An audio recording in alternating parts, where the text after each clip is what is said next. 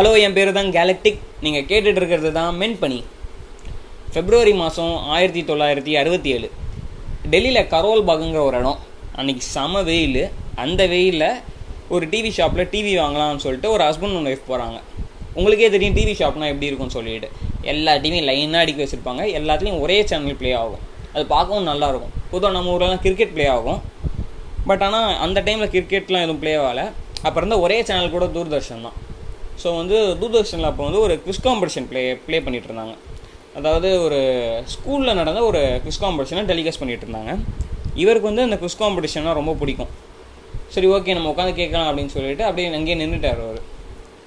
So first question என்ன கேட்குறாங்கன்னா அந்த குவிஸ் காம்படிஷனில் ஓஷனோட கடவுள் யார் அப்படின்னு கேட்குறாங்க காட் ஆஃப் ஓஷன் யார் அப்படின்னு கேட்குறாங்க க்ரீக் மைத்தாலஜியில் அந்த கேள்வி கேட்ட அடுத்த செகண்டே பொசைடன் அப்படின்னு சொல்லிட்டு ஆன்சர் வந்துடுது அதுக்கடுத்து செகண்ட் ரவுண்டு போகிறாங்க செகண்ட் ரவுண்டில் என்ன கொஷின்னா Indian mythology second round so என்ன கொஷின்னா வந்து ராமோட அம்மா யார்? ராம்ஸ் மதர் யார் அப்படின்னு கேட்குறாங்க அந்த கொஷின் வந்து ஃபஸ்ட் ஃபஸ்ட் குரூப்லேருந்து செகண்ட் குரூப்புக்கு போகுது. செகண்ட் குரூப்லேருந்து தேர்ட் குரூப் அப்படியே பாஸ் ஆகிட்டே போகுது. மூணு குரூப்புமே தெரில இவர் அப்படியே ரொம்ப ஷாக் ஆகிடுறாரு ஆக்சுவலி க்ரீக் மைத்தாலஜி தான் யாருக்குமே பரிச்சயமே இருக்காது. பட் ஆனால் அதுக்கு உடனே ஆன்சர் சொல்லிட்டாங்க இந்தியன் மைத்தாலஜி தெரியலையே உங்களுக்கு? அப்படின்னு ரொம்ப ஆச்சரியமாக இருக்குது இவர் வீட்டுக்கு போகிறாரு ரொம்ப நாள் அதை பற்றியே யோசிச்சுட்டு இருக்காரு. ஆக்சுவலி இவர் வந்து டைம்ஸ் ஆஃப் இந்தியாவில் ஜேர்னலிஸ்ட்டாக ஒர்க் பண்ணிகிட்ருக்காரு இவருக்கு இதை பற்றியே சிந்தனையாக இருக்குது அப்படி. சரி ஓகே நம்ம ஒரு இது பேசாமல் ஒரு புக்காக ஆரம்பிக்கலாம் நம்ம சின்ன வயசில் நமக்கு இந்த இதிகாசங்களை பற்றி சொன்ன கதைகள் எல்லாத்தையும் ஒரு புக்காக எழுதி நம்ம போடலாம். அந்த புக்கில் அப்படியே இந்த சின்ன பசங்களுக்கு பிடிக்கிற மாதிரி வரைஞ்சி அந்த கதையை அப்படியே வரைஞ்சு உடனே சொல்லலாம் அப்படிங்கிற ஒரு ஐடியா வருது.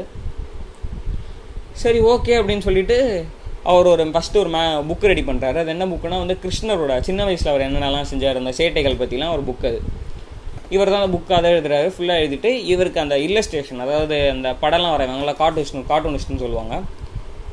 ஸோ அதுக்கு வந்து இந்த டைம்ஸ் ஆஃப் இந்தியாவிலே வந்து ராம் பயக்குன்னு ஒருத்தர் இருக்கார். அவர் கூப்பிட்டுக்கிறாரு.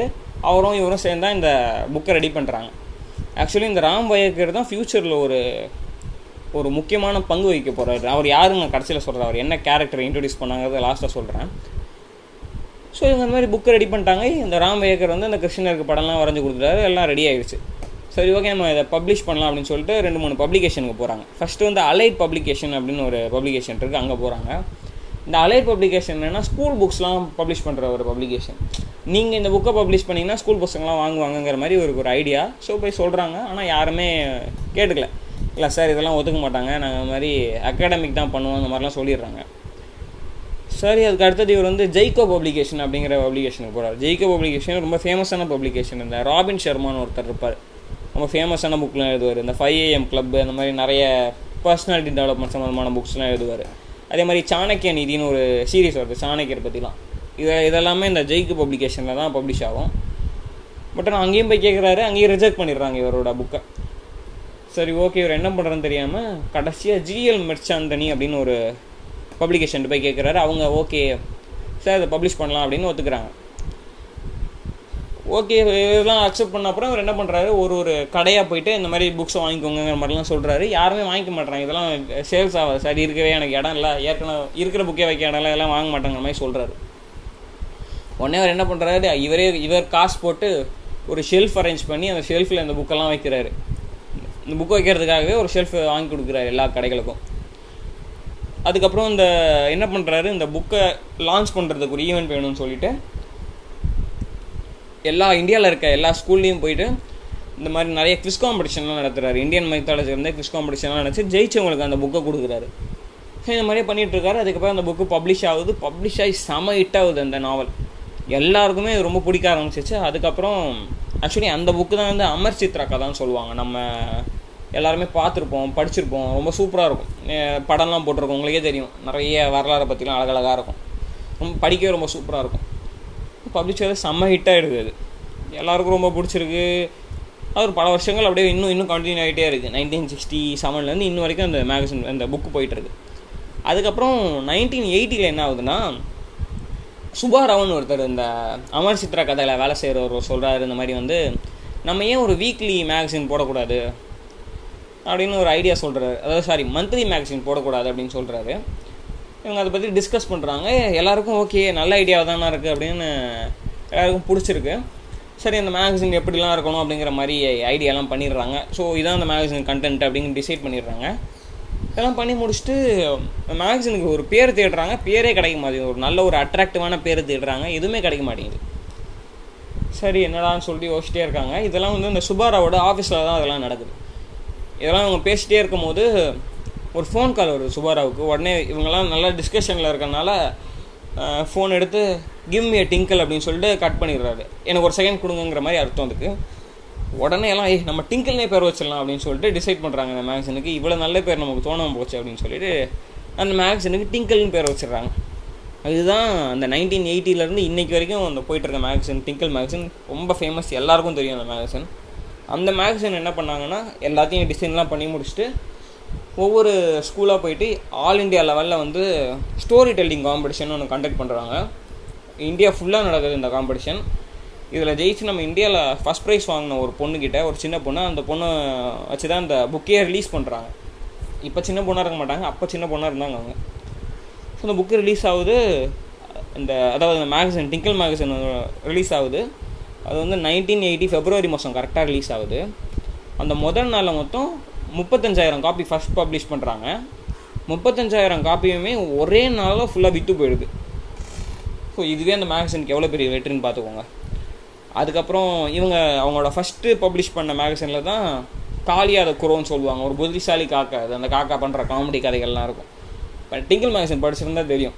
அதுக்கப்புறம் நைன்டீன் எயிட்டி ஃபோர் அதாவது இல்லை இல்லை நைன்டீன் எயிட்டி த்ரீ கரெக்டாக நைன்டீன் எயிட்டி த்ரீல ஒரு முக்கியமான கேரக்டர் நான் ஏற்கனவே சொல்லியிருந்தேன் ராம் வயக்கேங்கிற வந்து ஒரு ஒரு இம்பார்ட்டண்டான ஒரு கேரக்டரை இது பண்ண போகிறாரு அப்படின்னு சொல்லியிருந்தேன். அந்த ராம் வயக்கர் இன்ட்ரடியூஸ் பண்ண கேரக்டர் தான் சுப்பாண்டி.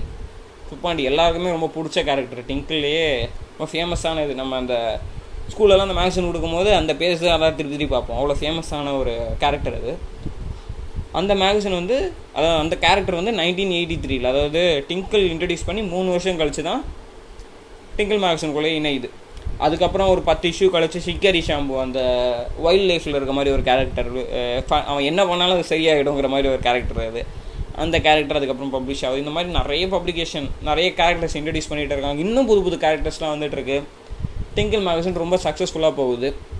அதே மாதிரி டிங்கிள் வந்து இப்போ மந்த்லி மேகசின் கிடையாது. அதை வந்து ஃபோர்ட் நைட் மேகசினாக மாற்றிட்டாங்க ஃபோர்ட் நைட் மேகசின்னா ஒரு மாதத்துக்கு ரெண்டு தடவை பப்ளிஷ் ஆகும். அந்த மாதிரி மாற்றிட்டாங்க அதே மாதிரி ஒரு முக்கியமான விஷயத்த சொல்ல மறந்துட்டேனே. இந்த மொத்த விஷயத்தை எல்லாத்துக்கும் காரணம் வந்து அந்த டிவி ஷாப்பில் அந்த ஹஸ்பண்ட் இருக்கார்ல. அவர் தான் அந்த குஸ் காம்படிஷன் பார்த்து அமர் சித்திர கதை ஆரம்பித்து அமர் சித்திர கதைகள் வந்து இப்போ டிங்கிள் வந்து இவ்வளோ இவ்வளோ பெரிய பண்ண அவர் இருக்கார்ல. அவரோட பேர் தான் வந்து ஆனந்த் பை. அந்த டிவி ஷாப்பில் அந்த ஹஸ்பண்ட் அவர் பேர் தான் ஆனந்த் பை. அவர் தான் அந்த மொத்த விஷயத்தான் காரணம். அதே மாதிரி இவர் வந்து டைம்ஸ் ஆஃப் இந்தியாவில் ஒர்க் பண்ணேன்னு சொன்னார்ல. அவர் ஒர்க் பண்ணும்போதே வந்து ஒரு அஞ்சாறு வருஷத்துக்கு முன்னாடியே இவங்க வந்து இந்திராஜல் காமிக்ஸ் அப்படின்னு சொல்லிட்டு டைம்ஸ் ஆஃப் இந்தியாவில் வந்து ஒரு காமிக்ஸ் பப்ளிஷ் பண்ணுறாங்க அதில் ஒரு ஒர்க் பண்ணுறாரு அந்த செக்ஷனில் அப்போ இந்த காமிக்ஸ் வந்து ரொம்ப பெரிய ஃபெயிலியர் ஆகுது. ஸோ இவர் வந்து இந்த அமர் சித்ரா கதை ஆரம்பிக்கும் போதும் சரி டிங்கிள் ஆரம்பிக்கும் போதும் சரி நிறைய பேர் சொல்கிறாங்க நம்ம ஏற்கனவே இதை ஆரம்பித்து ஃபெயிலியர் ஆகிடுச்சு நீயே செகண்ட் டைம் ட்ரை பண்ணுறங்கிற மாதிரி பேசுகிறாங்க இவர் ஃபஸ்ட் டைம் அவ்வளோ பெரிய ஃபெயிலியர் சந்திச்ச அப்புறமும் செகண்ட் டைம் வந்து அவர் அட்டன் பண்ண பண்ணலன்னா இவ்வளோ பெரிய சக்ஸஸ் இருந்திருக்காது. இப்போ அமர் சித்ரா கதையில் டிங்கிள் இல்லை எதுவுமே இருந்திருக்காது. ஸோ அவரோட வில்லால் தான் இப்போ நம்ம எல்லோரும் நம்ம சைல்ட்ஹுட்லாம் நல்லா இருந்ததுக்காகவும் அவர் ஒரு காரணம்னு சொல்லலாம். ஸோ அதே மாதிரி நான் வந்து இந்த எபிசோடோட ஸ்டார்டிங்கில் ஒரு மியூசிக் போட்டிருந்தேன். அது வந்து டாமன் ஜெரியோட மியூசிக் அதோட ஃபவுண்டரும் இறண்டார் ஸோ அவர் ஞாபகமாக இருக்கட்டும் அப்படின்னு சொல்லிட்டு அந்த மியூசிக் போட்டேன். ஓகே தட்ஸ் இட் அதோட இந்த பாட்காஸ்ட் முடியுது. அடுத்த பாக்க பாட்காஸ்ட்டில் ஒரு நல்ல கண்டென்ட்டோடு வந்து உங்களை பார்க்குறேன். அதோட நன்றி வணக்கம்.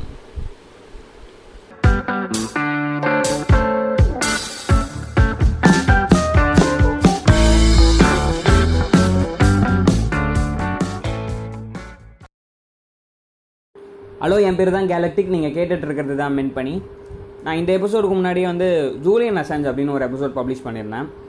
அதை கேட்டுட்டு இந்த எபிசோட் வந்து கேளுங்க. ஏன்னா வந்து இதுக்கும் அந்த ஜூனியர் அசாஞ்சுங்கிற கேரக்டர் வந்து இந்த ஸ்டோரியிலையும் வரும். ஸோ உங்களுக்கு அது யார் என்ன அப்படிங்கிறத புரிஞ்சிருந்தால் இது கேட்க உங்களுக்கு ஈஸியாக இருக்கும். அது ஒரு மூணு நிமிஷம் மூணு மூன்றரை நிமிஷம் நினைக்கிறேன் அந்த எபிசோடு ஸோ அதை கேட்டு வந்துடுங்க கேட்டு வந்து இதை கேளுங்க அப்போ உங்களுக்கு நல்லா புரியும். ஸோ நீங்கள் அதை கேட்டு வந்துருந்தீங்கன்னா நம்ம டேரெக்டாக இப்போ எபிசோட்குள்ளேயே போகலாம். ஸோ ஓகே ரெண்டாயிரத்தி பதினாறு. ரெண்டாயிரத்தி பதினாறில் யூஎஸ் செலெக்ஷன் நடந்துட்டு இருந்துச்சு. அப்போ என் ஃப்ரெண்டு வந்து கேட்டான் மச்சி இந்த மாதிரி யாருடா ஜெயிக்க போகிறாங்க அப்படின்னு கேட்டான். நான் சொன்னேன் இல்லரி கிளின்டன் தான் ஜெயிப்பான்னு நினைக்கிறேன்டா. ஏன்னா வந்து இது வரைக்கும் யூஎஸில் யாரும் உமன் பிரசிடெண்ட்டே இருந்ததே இல்லை.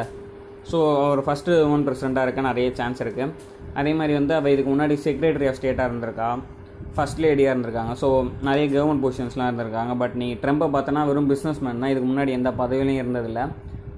ஸோ எல்லாம் இல்லரி கிளின்டன் தான் ஜெயிப்பாங்க அதே மாதிரி இந்த கருத்து கணிப்புலாம் சொல்லுவாங்களே எலெக்ஷனில் அவங்கெல்லாம் கூட வந்து இல்லரி கிளின்டன் தான் ஜெயிப்பாங்க அப்படின்னு சொன்னாங்க நல்ல இவங்களுக்கு இருக்கிற மார்ஜினே பெரிய மார்ஜின் டிஃப்ரென்ஸ் இருக்கும். அந்த மாதிரி தான் எல்லோரும் நியூஸ் பேப்பர்ஸில் சொன்னாங்க எல்லாரையும் சொன்னாங்க. நான் தான் சொன்னேன் இல்லரி கிளின்டன் தான் ஜெயிப்பா அப்படின்னு சொன்னேன். பட் அஃப்கோர்ஸ் உங்களுக்கே தெரியும் வந்து ட்ரம்ப் தான் ஜெயிச்சார் இப்போ அவர் தானே பிரசிடெண்ட்டாக இருக்கார். ஸோ உங்களுக்கு தெரியும். பட் ஆனால் யா இப்போ எல்லா தடவையும் இந்த எலெக்ஷன் கருத்து கணிப்பு எல்லாமே ஒரு ப்ராபபிலிட்டி தான் எல்லாம் ப்ரெடிக்ஷன் தான்.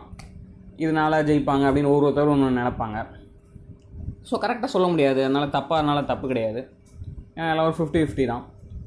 பட் ஆனால் நீங்கள் பார்த்தீங்கன்னா இந்த இந்த விஷயத்தில் அதாவது ரெண்டாயிரத்தி பதினாறில் ட்ரம்ப் ஜெயிச்சதுக்கப்புறம் நிறைய பிரச்சனைகள் இந்த மாதிரி அவங்க ஜெயிச்சதுக்கு காரணம் அது இது. ரஷ்யா வந்து எலெக்ஷனில் இன்டர்ஃபரன்ஸ் பண்ணாங்க அப்படின்னு ஒரு பிரச்சனைலாம் வந்துச்சு. அதுக்காக வந்து முல்லர் இன்வெஸ்டிகேஷன் அப்படின்னு சொல்லிட்டு ஒரு தனியாக ஒரு இன்வெ இன்வெஸ்டிகேஷன் ஃபார்ம் பண்ணி அவங்க ரிப்போர்ட்லாம் சப்மிட் பண்ணாங்க. நான் ஃப்யூச்சரில் அந்த முல்லர் இன்வெஸ்டிகேஷன் பற்றி ஒரு ஒரு எபிசோட் பண்ணாலும் பண்ணுவேன். பட் ஏன் ஆனால் நம்ம இப்போ அதை பற்றி பார்க்க போகிறதில்ல அவங்க இந்த டொனால்ட் ட்ரம்ப்புக்கு வந்து கேம்பிரிட்ஜ் அனாலிட்டிகா அப்படின்னு ஒரு ஃபேம் வந்து ஹெல்ப் பண்ணாங்க. ஸோ அதை கேம்பெயினிங் பண்ண ஹெல்ப் பண்ணாங்க. அவங்க என்னென்ன அவங்கனால என்ன நடந்துச்சு? டொனால்ட் ட்ரம்ப்போட கேம்பெயினிங் எப்படி போச்சு?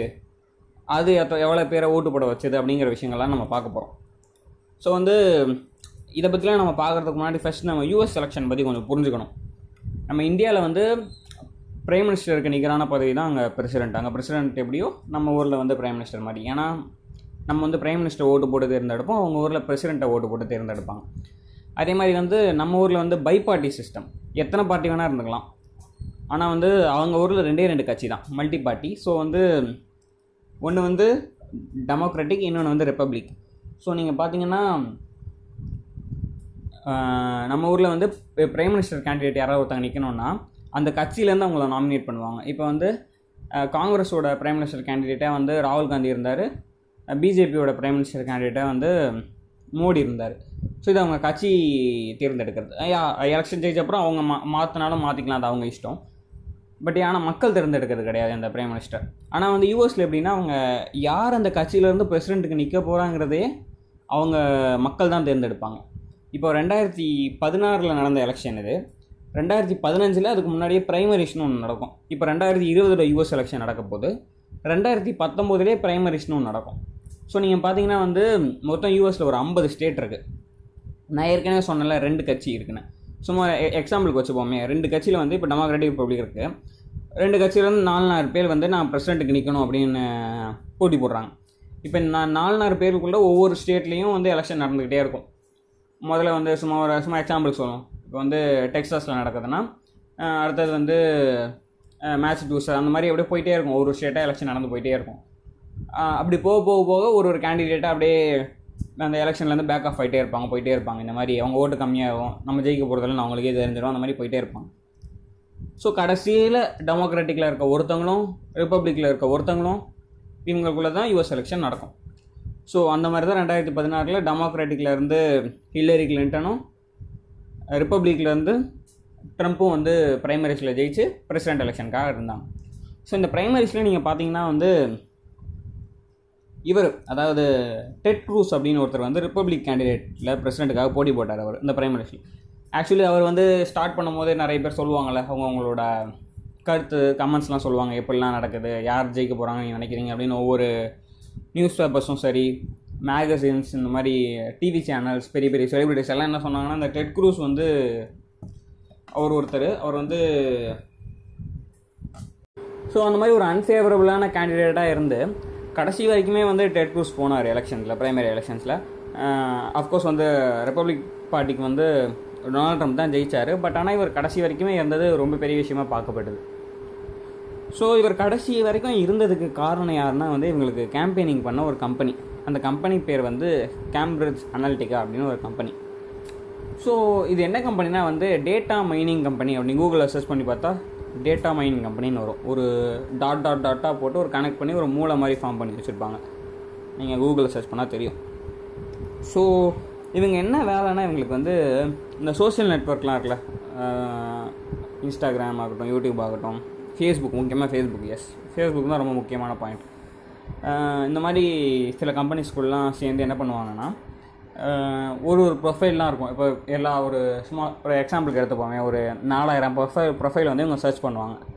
அந்த நாலாயிரம் ப்ரொஃபைல் சர்ச் பண்ணிட்டு அவன் நீங்கள் போடுற ஸ்டேட்டஸும் சரி நீங்கள் போடுற டைம் லைனும் சரி இதுக்கு இவ்வளோ வருஷமாக நீங்கள் என்னென்ன செஞ்சுருக்கீங்க எல்லாத்தையும் அனலைஸ் பண்ணுவாங்க. என்ன மாதிரி அனலைஸ் பண்ணிட்டு ஒரு அந்த மாதிரி அனலைஸ் பண்ணுவாங்க. அதே மாதிரி ஒரு கொஷினர் அனுப்புவாங்க. ஒரு உங்கள் கேரக்டரிஸ்டிக்ஸ்லாம் அனலைஸ் பண்ணுற மாதிரி ஒரு கொஷினர் ஃபார்ம் பண்ணி அதை உங்களுக்கு அனுப்புவாங்க. அதை அனுப்பி என்னென்னலாம் இவங்க எப்படிப்பட்டவங்க இவங்க யாருக்கு சப்போர்ட் பண்ணுறாங்க இவங்களால் இவங்களை வந்து நம்ம இன்டர்பிரேட் பண்ண முடியுமா? நம்ம ஏதாவது ஒரு அட்வர்டைஸ்மெண்ட் போட்டால் அதுக்கேற்ற மாதிரி மாறுவாங்களா? இவங்க ஏன் வந்து இவங்களுக்கு சப்போர்ட் பண்ணுறாங்க எந்த விஷயத்த சொன்னால் இவங்க வந்து மற்றவங்கள ஓட்டு போடுவாங்க. அந்த மாதிரியான நிறைய விஷயங்களை அனலைஸ் பண்ணி பண்ணிகிட்ருப்பாங்க இருப்பாங்க அதான் இவங்க இந்த கம்பெனியோட வேலை. ஸோ இவங்க வந்து ஒருத்தர்கிட்ட இருந்தே ஃபைவ் தௌசண்ட் டேட்டா பாயிண்ட்ஸ் வந்து கலெக்ட் பண்ணுவாங்க அதாவது ஒரு ப்ரொஃபைல் கிட்டேருந்து ஒரு ஃபேஸ்புக் ப்ரொஃபைல்லேருந்து ஃபைவ் தௌசண்ட் டேட்டா பாயிண்ட்ஸை கலெக்ட் பண்ண முடியுமா இவங்களால? ஃபைவ் தௌசண்ட் டேட்டா பாயிண்ட்ஸ்னால் சும்மா ஒரு டேட்டா பாயிண்ட்னா எக்ஸாம்பிளுக்கு வந்து எனக்கு வந்து கேக் பிடிக்கும். அப்படிங்கிறது ஒரு டேட்டா பாயிண்ட் எனக்கு வந்து காலையில் எந்திக்கிறது ரொம்ப பிடிக்கும். அப்படிங்கிறது ஒரு டேட்டா பாயிண்ட் எனக்கு வந்து அது பிடிக்கும் இது பிடிக்கும். எனக்கு இதை பிடிக்காது. எனக்கு வந்து இல்லை கிளின்டன் பிடிக்காது. எனக்கு வந்து ஒரு விமன் பிரசிடெண்ட்டாக பிடிக்காது. அந்த மாதிரி இந்த மாதிரியான விஷயங்கள் எல்லாமே ஒரு ஒரு டேட்டா பாயிண்ட் டேட்டா பாயிண்ட்டாக அவங்களுக்கு ஒரு ஐயாயிரம் அளவுக்கு டேட்டா பாயிண்ட் கலெக்ட் பண்ணுற அளவுக்கு ஒரு பதினஞ்சு ஒரு பதினஞ்சு கொஷின்ஸ்லேருந்து அவ்வளோ டேட்டா கலெக்ட் பண்ணுற மாதிரி ஒன்று ஃபார்ம் பண்ணி வச்சுருப்பாங்க. ஸோ இதை ஃபார்ம் பண்ணி வச்சுட்டு ஒரு ஒருத்தரோட கேரக்டரிஸ்டிக்ஸ் அனலைஸ் பண்ணிவிட்டு எந்த மாதிரி வீடியோ போட்டால் இவங்களை வந்து நம்ம மாற்ற முடியும்? நம்ம ரெட் க்ரூஸ்க்கு ஓட்டு போடுற மாதிரி அப்படிங்கிற மாதிரி அனலைஸ் பண்ணி நிறைய பண்ணாங்க. அதனால தான் சக்ஸஸ்ஃபுல்லாக இருந்தாங்க. பட் ஆனால் யா ரெட் க்ரூஸ் வெளில போயிட்டார் எலெக்ஷனை விட்டு. அதுக்கப்புறம் கேம்பிரிட்ஜ் அனலிட்டிக்காக வேலை இல்லை. பட் ஆனால் நீங்கள் பார்த்தீங்கன்னா இந்த கேம்பிரிட்ஜ் அனலிட்டிக்காவோட ஃப்ரெண்ட் ஒருத்தர் அதாவது கேம்பிரிட்ஜ் அனலிட்டிக்காவுக்கு சம்மந்தப்பட்ட நெருங்கிய க்ளோஸ் ஃப்ரெண்ட்ஸ் மாதிரின்னு வச்சுக்கோங்களேன். அதில் ரெபாக்கா மெர்சர் அப்படின்னு சொல்லிட்டு ஒருத்தங்க இருந்தாங்க. இந்த ரெபாக்கா மெர்சர் வந்து ட்ரம்ப்போட தீவிரமான சப்போர்ட்டர் பிரைமரிஸ்லேருந்து ரொம்ப பயங்கரமாக சப்போர்ட் பண்ணிட்டு இருந்தாங்க இவங்க. இவங்க வந்து ட்ரம்ப் கிட்ட வந்து சொல்கிறாங்க அவங்க ஒரு பெரிய பெ- பெரிய பணக்காரங்க அவங்க அந்த ரெபகா மெர்சருங்கிறவங்க. அவங்க வந்து சொல்கிறாங்க இந்த மாதிரி கேமரா ஜேர்னலிட்டிக்கான ஒரு கம்பெனி இருக்குது நீங்கள் அந்த கம்பெனியை வந்து எடுத்துக்கோங்க. ஆக்சுவலி வந்து ட்ரம்ப்புக்கு வந்து கைல்ஸ் பேராஸ்கேல் அப்படின்னு சொல்லிட்டு ஒரு வேறு ஒரு இந்த மாதிரி டிஜிட்டல் பிளாட்ஃபார்மில் கேம்பெயினிங் பண்ணுற ஒரு கம்பெனி ஏற்கனவே பண்ணிகிட்டு இருந்தது. பட் ஆனால் இவங்க சொல்கிறாங்க இல்லை இது வந்து ஒரு நல்ல ஃபேம் வந்து நீங்கள் எடுத்து பாருங்கள் அப்படின்னு சொல்லிட்டு இவங்க அட்வைஸ் பேரில் ட்ரம்ப்பும் வந்து கேம்பிரிட்ஜ் அனாலிட்டிக்காவை ஹையர் பண்ணுறாரு ஸோ பிரைமரி முடிஞ்சு பிரைமரிஸ் வரைக்கும் அவங்க டெட் கோர்ஸ் ஒர்க் பண்ணுறாங்க அதுக்கப்புறம் வந்து they are working for Donald Trump so வந்து பிரசிடென்ட் எலெக்ஷன்ஸ் ஆரம்பிக்குது. இவங்க வந்து அதே மாதிரி எல்லா டேட்டாவும் கலெக்ட் பண்ணுறாங்க இவங்களும் ஃபேஸ்புக்கும் சேர்ந்து um, இருக்கிற எல்லா என்னென்ன டே- ஒரு ஒரு ப்ரொஃபைலுக்கும் அந்த நான் இதுக்கு முன்னாடி சொன்ன மாதிரி எல்லா டேட்டாவெலாம் கலெக்ட் பண்ணி எப்படி இன்டர்பிரேட் பண்ணலாம் அப்படிங்கிற மாதிரிலாம் ஐடியாலாம் க்ரியேட் பண்ணி நிறைய ஒர்க்லாம் பண்ணுறாங்க அதுக்கு முன்னாடி நிறைய பேக்ரவுண்ட் ஒர்க்லாம் நடக்குது. என்னென்னலாம் பண்ணோம் அப்படின்னு சொல்லிட்டு ட்ரம்ப் என்னென்ன பேசணும் எதை பேசக்கூடாது எதை எதெல்லாம் சொல்லணும் அப்படிங்கிற மாதிரி விஷயங்கள் எல்லாத்தையும் கலெக்ட் பண்ணுறாங்க எக்கச்சக்கமாக கலெக்ட் பண்ணுறாங்க ஸோ இதுதான் கேம்பிரிட்ஜ் அனாலிட்டிக்காக பண்ண விஷயங்கள்.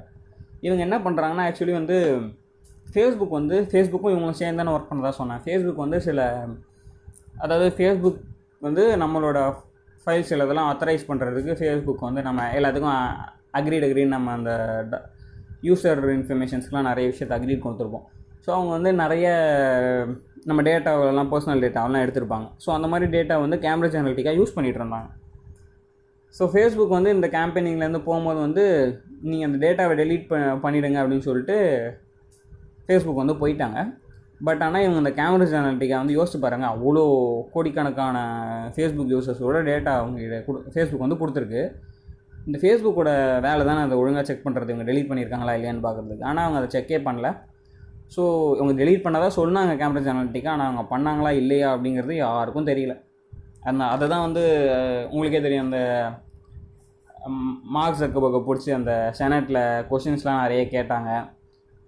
பட் அதில் இதான் கேட்டாங்க. அதை டெலிட் பண்ணாங்க உங்களுக்கு தெரியுமா தெரியாதா? அந்த மாதிரி நிறைய கொஷின்ஸ்லாம் கேட்டாங்க. பட் ஏன்? நான் கண்டிப்பாக பண்ணிருக்க மாட்டாங்க. சரி ஓகே நம்ம இப்போதைக்கு அந்த விஷயத்துக்கு போக வேணாம். ஸோ வந்து இதான் கேம்பிரிட்ஜ் அனாலிட்டிக்காவோட விஷயம்னு நான் சொல்லிட்டேன். ஸோ இதுக்கு முன்னாடி எப்போ சொல்கிறேன் நீங்கள் கேட்டுட்டு வந்துருங்க அப்படின்னு நான் ஸ்டார்டிங்லேயே சொல்லியிருந்தேன். ஜூலியன் அசன்ஸ் பற்றி சொல்லியிருப்பேன். ஸோ அதை ஏன் அப்படி சொன்னாங்கிறது இப்போ உங்களுக்கு புரிய வரும். ஏன்னா வந்து ஹில்லரி கிளின்டன் பற்றி நம்ம பார்த்தோம்ல. இப்போ வந்து ட்ரம்ப்புக்காக இவங்க எலெக்ஷன்லாம் வந்து கேம்பெயினிங் பண்ணுறாங்கன்னா அந்த எதிர்த்து இருக்கவங்கள வந்து சரியில்லாதவங்க அப்படின்னு போர்ட்ரை பண்ணுறது ரொம்ப ஒரு ஈஸியான வேலை இல்லையா? அப்படி பண்ணால் ஈஸியாக ஜெயிக்கலாம். ஸோ அதே மாதிரி வந்து இந்த ஹில்லரி கிளின்டனுக்கு ஏற்கனவே நிறைய டேமேஜான விஷயங்கள்லாம் இருந்துச்சு. ஏன்னா வந்து அவங்க நான் சொன்ன ஏற்கனவே வந்து செக்ரட்டரி ஆஃப் ஸ்டேட்டாக இருந்தாங்க அப்படின்னு நான் சொல்லியிருந்தேன் இல்லையா? ரெண்டாயிரத்தி ஒம்போதுலேருந்து ரெண்டாயிரத்தி பதிமூணு வரைக்கும் அவங்க யூஎஸில் வந்து செக்ரட்டரி ஆஃப் ஸ்டேட்டாக இருந்தாங்க. இப்போ என்ன பிரச்சனை ஆச்சுன்னா இவங்க செக்ரட்டரி ஆஃப் ஸ்டேட்டாக இருக்கும்போது வந்து நீங்கள் நிறைய வீடியோஸ் பார்த்தீங்கன்னா கூட தெரியும். டொனால்ட் ட்ரம்ப் வந்து அடிக்கடி இமெயில்ஸ் இமெயில்ஸ் அப்படின்னு அடிக்கடி சொல்லுவார் அவர். ஏன்னா வந்து இந்த ரெண்டாயிரத்தி ஒம்போதுலேருந்து பதிமூணு வரைக்கும் இவங்க ஒரு தனி சர்வர் ஸ்பெஷல் சர்வர் யூஸ் பண்ணி யார் கூடயோ ஒரு க இமெயிலில் கான்வர்சேஷனில் ரொம்ப வருஷங்க ரொம்ப நாளாக இருந்ததுமாகவும் ஒரு ஒன் ஃபிஃப்டி இமெயில்ஸ் நிறைய இருந்ததாகவும் அது வந்து அந்த இமெயில் யார்கிட்ட போச்சுன்னு தெரியல. அதில் என்ன டேட்டா இருந்தது? ஏன் நீங்கள் வந்து தனி சர்வர் யூஸ் பண்ணீங்க? என்னென்னலாம் இது பண்ணீங்க அப்படின்னு நிறைய பிரச்சனைகள்லாம். அதில் வந்து அந்த இமெயில் கிளாசிஃபிகேஷன்லேயே அவங்க வந்து சீக்ரெட்டு டாப் சீக்ரெட் அந்த மாதிரிலாம் கூட அவங்க அவங்க பர்சனல் இதிலே கிளாஸிஃபை பண்ணி வச்சுருக்காங்க. பட் ஏன் அந்த அந்த இமெயிலில் என்ன இருந்ததுன்னு யாருக்கும் தெரியாது. பட் ஆனால் அந்த இமெயில் வந்து யார் கையிலையோ கிடச்சிருக்கு அப்படின்னு மட்டும் இளையர்களுக்கு தெரியும். ஏன்னா வந்து எஃபிஐ எஃபிஐக்கு ஒரு போர்ஷன் கிடச்சிது. அதே மாதிரி ரஷ்ய ரஷ்யன்ஸுக்கு வந்து கொஞ்சம் கிடச்சதாகவும் நான் இந்த இதுக்கு முன்னாடி சொன்னல ஜூலியன் அசாஞ்சின்னு ஒருத்தரை பற்றி சொல்லியிருந்தேன். போன எபிசோடில் சொல்லியிருந்தேன். அவர் அவர் கையில் வந்து கொஞ்சம் இமெயில்ஸ் கிடச்சதாகவும் எல்லோரும் சொல்கிறாங்க ஸோ வந்து இந்த கேம்பிரிட்ஜ் அனாலிட்டிக் என்ன பண்ணியிருக்காங்க இந்த ஜூலியன் அசாஞ்சை கால் பண்ணி அவர்கிட்ட வந்து இந்த மாதிரி எங்களுக்கு இந்த இமெயில்ஸ் வேணும் அப்படின்னு கேட்டதாகவும் அது அவங்கள தந்தாங்களா இல்லையா அப்படிங்கிறதுலாம் இன்னும் யாருமே என்க்ளோஸ் பண்ணல. இந்த கேம்பிரிட்ஜ் அனாலிட்டிக் பற்றி பேசினாங்க. இப்போ அதை வந்து ஃபுல்லாக கம்பெனி க்ளோஸ் பண்ணிட்டாங்க. பட் ஆனால் அவங்க வந்து இது ஆனால் ரொம்ப கன்ஃபார்ம் அவங்க ஜூலியன் அசாஞ்ச் கிட்ட அந்த இமெயில்ஸ் இருந்தது. கேமரா அனாலிட்டிக்காக கண்டிப்பாக அந்த இமெயிலை பற்றி கேட்டிருக்காங்க. ஆனால் அவங்க அதை தந்தாங்களா இல்லையாங்கிறது தெரியல. ஸோ இல்லை இல்லைன்றனுக்கு நல்லா தெரியும். இந்த மாதிரி நம்ம ஒரு தப்பு பண்ணியிருக்கோம். இமெயில்ஸ்லாம் இருக்குது அப்படின்னு சொல்லிட்டு. ஆனால் யார் யார்கிட்ட இருக்குது ட்ரம்ப் கிட்ட அந்த இமெயில் இருக்கான்னு அவங்களுக்கும் தெரியாது. அதனால் அடிக்கடி வந்து ட்ரம்ப் வந்து ஆனாவுனா இதை ஒரு பவராக வந்து இந்த மாதிரி இமெயில் இமெயிலுங்கிற வார்த்தையை வந்து அடிக்கடி யூஸ் பண்ணுவாங்க. இமெயில் டெலிட் பண்ணிட்டீங்களா? அப்படி இப்படின்னு அடிக்கடி யூஸ் பண்ணுவாங்க. ஸோ அதுவே வந்து இல்லர் இன்னும் ஒரு பெரிய பேக்லாஷாக இருந்துச்சு. ஏன்னா பேர் என்ன? சப்போஸ் வந்து யா ச உண்மையிலேயே அதில் சொல்லக்கூடாத விஷயங்கள் ஏதாவது இருந்தால் கூட ட்ரம்ப் கிட்ட அந்த இமெயில் இருக்கான்னு இல்லைன்னா கன்ஃபார்மாக சொல்ல முடியாது. சப்போஸ் அவங்க இல்லைன்னு நினச்சி அப்படின்னு பேசி சப்போஸ் அவங்க ட்ரம்ப் கிட்ட அந்த இமெயில்ஸ்லாம் இருந்து அவர் ஏதாவது லீக் அவுட் பண்ணான்னா பெரிய பிரச்சனையாக போயிடும். ஸோ அதனால இல்லரி கிளின்டன் வந்து எப்போவுமே வந்து அவங்க ஒரு ஃபுல் ட்ராட்டரில் போவே இல்லை. ஒரு செகண்ட் கியரில் தான் போனாங்க. எதாவது எதாவது தப்பாக சொன்னால் பிரச்சனை ஆகிடுங்கிற மாதிரி அந்த இமெயில்ஸ் பற்றி அவங்களால பேசவே முடியல கடைசி வரைக்கும். ஸோ அதுவே ஒரு பெரிய பிரச்சனையாக இருந்துச்சு. ஹில்லரி கிளின்டனை போர்ட்ரே பண்ணதே வந்து ரொம்ப ஒரு தப்பான விமன் மாதிரி அவங்க பவரை மிஸ்யூஸ் பண்ண மாதிரி. யா அவங்க அவங்க அப்படி பண்ணாங்களா இல்லையான்னு நமக்கு தெரியாது இல்லையா? பட் ஆனால் அந்த மாதிரி தான் இவங்க அந்த ஃபேம் வந்து நிறைய பிளான்லாம் பண்ணி புரோட்டையெல்லாம் போர்ட்ரேலாம் பண்ணாங்க. குருக்கட் இல்லரி அப்படின்னு சொல்லிட்டு ஒரு பெரிய கேம்பெயினிங்கே பண்ணாங்க. அதான் ரொம்ப ஃபேமஸ் குருக்கட் இல்லரின்னு சொல்லிட்டு ட்ரம்ப் அடிக்கடி சொல்லுவார். குருக்கட் இல்லரின்னா ஆக்சுவலி அது ஒரு நிக்னேம் மாதிரி. ட்ரம்ப் அதாவது இல்லரினே சொல்ல மாட்டார் அவர். குருக்கட் இல்லரின்னு தான் சொல்லுவார். ஸோ குருக்கடுங்கிற வார்த்தை சிஆர்ஓஓ சிகேஇடிங்கிற ஸ்பெல் அது ஸ்பெல்லிங் அது. இந்த ஓஓக்கு பதிலாக வந்து ரெண்டு ஒரு ஆன்கஃப் அப்படியே ஓஓ பக்கத்தில் இருக்கும். அது அது ஒரு அனிமேஷனாக பண்ணி அது அது பெரிய ட்ரெண்டாச்சு ட்விட்டரில் எல்லாருமே வந்து அதாவது எல்லாருமே என்ன நினச்சாங்கன்னா ஹில்லரி கிளின்டன் தப்பானவங்க. அவங்க கண்டிப்பாக ஏதோ தப்பு பண்ணியிருக்காங்க அப்படிங்கிற மாதிரி ஒரு நினப்பை வந்து எல்லாருக்குள்ளேயும் கொண்டு வந்துட்டாங்க. ஸோ எலெக்ஷனும் நடந்துருச்சு. உங்களுக்கே தெரியும் யார் ஜெயிச்சாங்க அப்படின்னு சொல்லிட்டு. ஆஃப்கோர்ஸ் நம்ம ட்ரம்ப் தான் ஜெயிச்சாப்புல. ஆனால் என்ன ஃபன்னு நீங்கள் பார்த்தீங்கன்னா வந்து ட்ரம்ப் வந்து ஆக்சுவலி யூஎஸில் வந்து கொஞ்சம் எலெக்ஷன்ஸ் கொஞ்சம் வேறு மாதிரி. இப்போ நம்ம வந்து எப்படி பார்த்தீங்கன்னா வந்து நம்ம ஒரே எடுத்துக்கோங்களேன். இப்போ இந்தியாவில் எலெக்ஷன்ஸ் யார் ஜெயிப்பாங்கன்னா இப்போ பிஜேபி வந்து இப்போ சும்மா எக்ஸாம்பிளுக்கு வந்து நம்ம இந்தியாவில் வந்து மூ த்ரீ ஹண்ட்ரட் எம்பி சீட்ஸ் இருக்குன்னா யாருக்கு அதிகமான எம்பி சீட் இருக்கோ அவங்க தான் வந்து பிரைம் மினிஸ்டர் ஆக முடியும் இல்லையா? பிஜேபிக்கு அதிகமாக இருந்தால் அவங்க தான் காங்கிரஸ்க்கு அதிகமாக இருந்தால் அவங்க தான் இல்லை யார் கூடயோ சேர்ந்து கூட்டணி வச்சு யாருக்கு அதிகமாக இருக்கோ அவங்க. ஸோ இதான ஐடியா ஓகேவா பட் ஆனால் வந்து யூஎஸ்லேயும் இதே மாதிரி தான் ஒவ்வொரு ஸ்டேட்டுக்கும் யார் யார் வந்து அதிகமான ஸ்டேட்ஸில் ஜெயிச்சிருக்கா அப்படின்னு சொல்லிட்டு அதே மாதிரி யூஎஸில் வந்து இப்போ இப்போ இங்கே ஒரு எம்பி சீட்டுக்கு வந்து ஒன்று ஒன்று தானே கவுண்ட் ஆகும். ஆனால் வந்து யூஎஸில் கொஞ்சம் வேறு மாதிரி. அங்கே எப்படின்னா வந்து ஃப்ளோரிடாக்குங்கிறதுக்கு ஒரு வேல்யூ இருக்குது இப்போ சும்மா எக்ஸாம்பிள் ஃப்ளோரிடான்னு ஒரு ஸ்டேட் யூஎஸில் அந்த ஸ்டேட் வந்து முப்பத்தோரு எலக்டோரியல் ஓட்டணும் அதுக்கு ஒரு வேல்யூ இருக்குது முப்பத்தோரு எலக்ட்ரிக்கல் ஓட்டுனா ட்ரம்ப்புக்கு வந்து ப்ளஸ் தேர்ட்டி ஒன்று ஆட் ஆகும் டோட்டலில் அதாவது ஒரு ஸ்டேட்டு ஒன்றா ஆட் ஆகாது. அந்த மாதிரி ஒவ்வொரு ஸ்டேட்டுக்குமே ஒரு ஒரு வேல்யூ இருக்கும். ஸோ ஒரு பெரிய ஸ்டேட்னா அதுக்கு ஏற்ற மாதிரியான வேல்யூ அந்த மாதிரி இருக்கும். நீங்கள் பார்த்தீங்கன்னா வந்து ட்ரம்ப்பும் ஹில்லரி கிளின்டனும் இந்த மார்ஜின் வந்து ரொம்ப ரொம்ப ரொம்ப கம்மி. அதே மாதிரி ட்ரம்ப்போட டோட்டல் ஓட்ஸ் அதாவது அமெரிக்கா மொத்த மக்கள் தொகையில் ட்ரம்ப்புக்கு எத்தனை எவ்வளோ பேர் போட்டிருக்காங்கன்னா ட்ரம்ப்போட பலம் அதாவது ஹில்லரி கிளின்டனோட பல மடங்கு வந்து ட்ரம்ப்புக்கு கம்மியாக தான் போட்டிருக்காங்க. ஆனாலும் இவர் தான் ஹில்லரி கிளின்டன் தான் வந்து தோற்றுருக்காங்க ஹில்லரி கிளின்டனுக்கு அதிகமாக ஓட்டு விழுந்துமே அவங்க வந்து தோத்துட்டாங்க. ரொம்ப கம்மியாக வருதுமே ஜெயிச்சிட்டாங்க. ஏன்னா அப்படி பார்த்தீங்கன்னா நீங்கள் வந்து இப்போ சப்போஸ் ஒரு ஒவ்வொரு ஸ்டேட்லேயும் ட்ரம்ப் தோக்குறாங்கன்னா இப்போ ட்ரம்ப் ஃப்ளோரிடாவில் தோத்துட்டாருன்னு வச்சுக்கோங்களேன் அவர் தோத்த இடத்துல வந்து ட்ரம்ப்பு ட்ரம்ப் பத்து ஓட்டு இவன் வந்து ஆயிரம் ஓட்டு வாங்கியிருப்பாங்க. ஹில்லரி கிளின்டன் பெரிய கேப் இருக்கும் இவங்களுக்கு. ட்ரம்ப் ஜெயித்த இடத்துல ரொம்ப கம்மியான மார்ஜினில் தான் அவர் ஜெயிச்சிருந்தார். எல்லா ஸ்டேட்லேயுமே இதே மாதிரி தான் பார்த்தா ஹில்லரி கிளின்டன் தான் ஜெயிக்கிற மாதிரி மேப் காட்டும் பட் ஆனால் நீங்கள் ஆக்சுவலாக பண்ணி பா எல்லாத்தையும் செக் பண்ணால் ஆக்சுவலி ஹில்லரி கிளின்டன் வந்து இந்த மாதிரி தோத்துருந்தாங்க ஸோ இது பெருசாக பேசப்பட்டுச்சு. இந்த மாதிரி இல்லர் கிளின்டன் தோத்துட்டாங்க இந்த மாதிரி தோற்றுருக்காங்க அப்படின்னு சொல்லிட்டு. பட் யா அதுக்கப்புறம் இந்த எலெக்ஷன்லாம் முடிஞ்ச அப்புறம் தான் கேம்பிரிட்ஜ் அனலிட்டிக்கா பற்றியான விஷயங்கள்லாம் வெளில வந்துச்சு. இந்த மாதிரி இவங்க மற்ற மக்களோட டேட்டாவெல்லாம் திருடுறாங்க. அது எப்படி வந்து யாருக்கும் தெரியாமல் அவங்க டேட்டாவெல்லாம் அனலைஸ் பண்ணலாம். அது அதனால தான் வந்து நம்ம மார்க் ஜக்கபர்க் கூட விட்டு செனட்டில் வச்சு நல்லா கிளி கிளின்னு கிழிச்சாங்க. ஆனால் யா அதுக்கப்புறம் அவங்க நிறைய சொன்னாங்க இந்த மாதிரி நாங்கள் பார்த்துக்குறோம் லேட்டாக நாங்கள் இதுக்கப்புறம் ஒழுங்காக பார்த்துக்குறோம் அப்படிலாம் சொன்னாங்க. அதுக்கப்புறம் இந்த கேம்பிரிட்ஜ் அனலிட்டிக்காவே பேங்க் ரெப்ட்னு அனௌன்ஸ் பண்ணிட்டாங்க. நிறைய பிரச்சனைகள்லாம் நடந்துச்சு. பட் ஆனால் ரொம்ப முக்கியமான விஷயம் என்ன பார்க்கணுன்னா நம்ம வந்து இந்த கேம்பிரிட்ஜ் அனலிட்டிக்காங்கிற ஃபேம் வந்து யூஎஸில் மட்டும் இல்லை நிறைய இடத்துல வந்து எலெக்ஷன்ஸ்க்காக வேலை பார்த்துருக்காங்க. அவங்க வந்து இந்த பிரெக்சிட்டுக்காக நிறைய ஒர்க் பண்ணதாகவும் சொல்லப்படுது.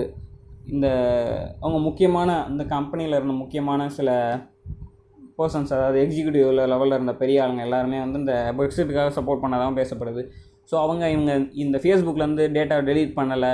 ஸோ அந்த டேட்டா வந்து அவங்களுக்கு இருந்ததுன்னா அந்த இந்த யூகே சிட்டிசன்ஸோட டேட்டா இருந்துச்சுன்னா அதை வந்து ஏதாவது இன்டர்பிரேட் பண்ணி ஏதாவது பண்ணியிருப்பாங்களோ அப்படிங்கிற பிரச்சனைகள்லாம் இருந்துச்சு. ஸோ உண்மையிலே அது பண்ணாங்களா இல்லையான்னு சொல்லிட்டு யூ யூஎஸ் யூகேயில் கூட வந்து இந்த இன்வெஸ்டிகேஷன்லாம் நடந்துச்சு.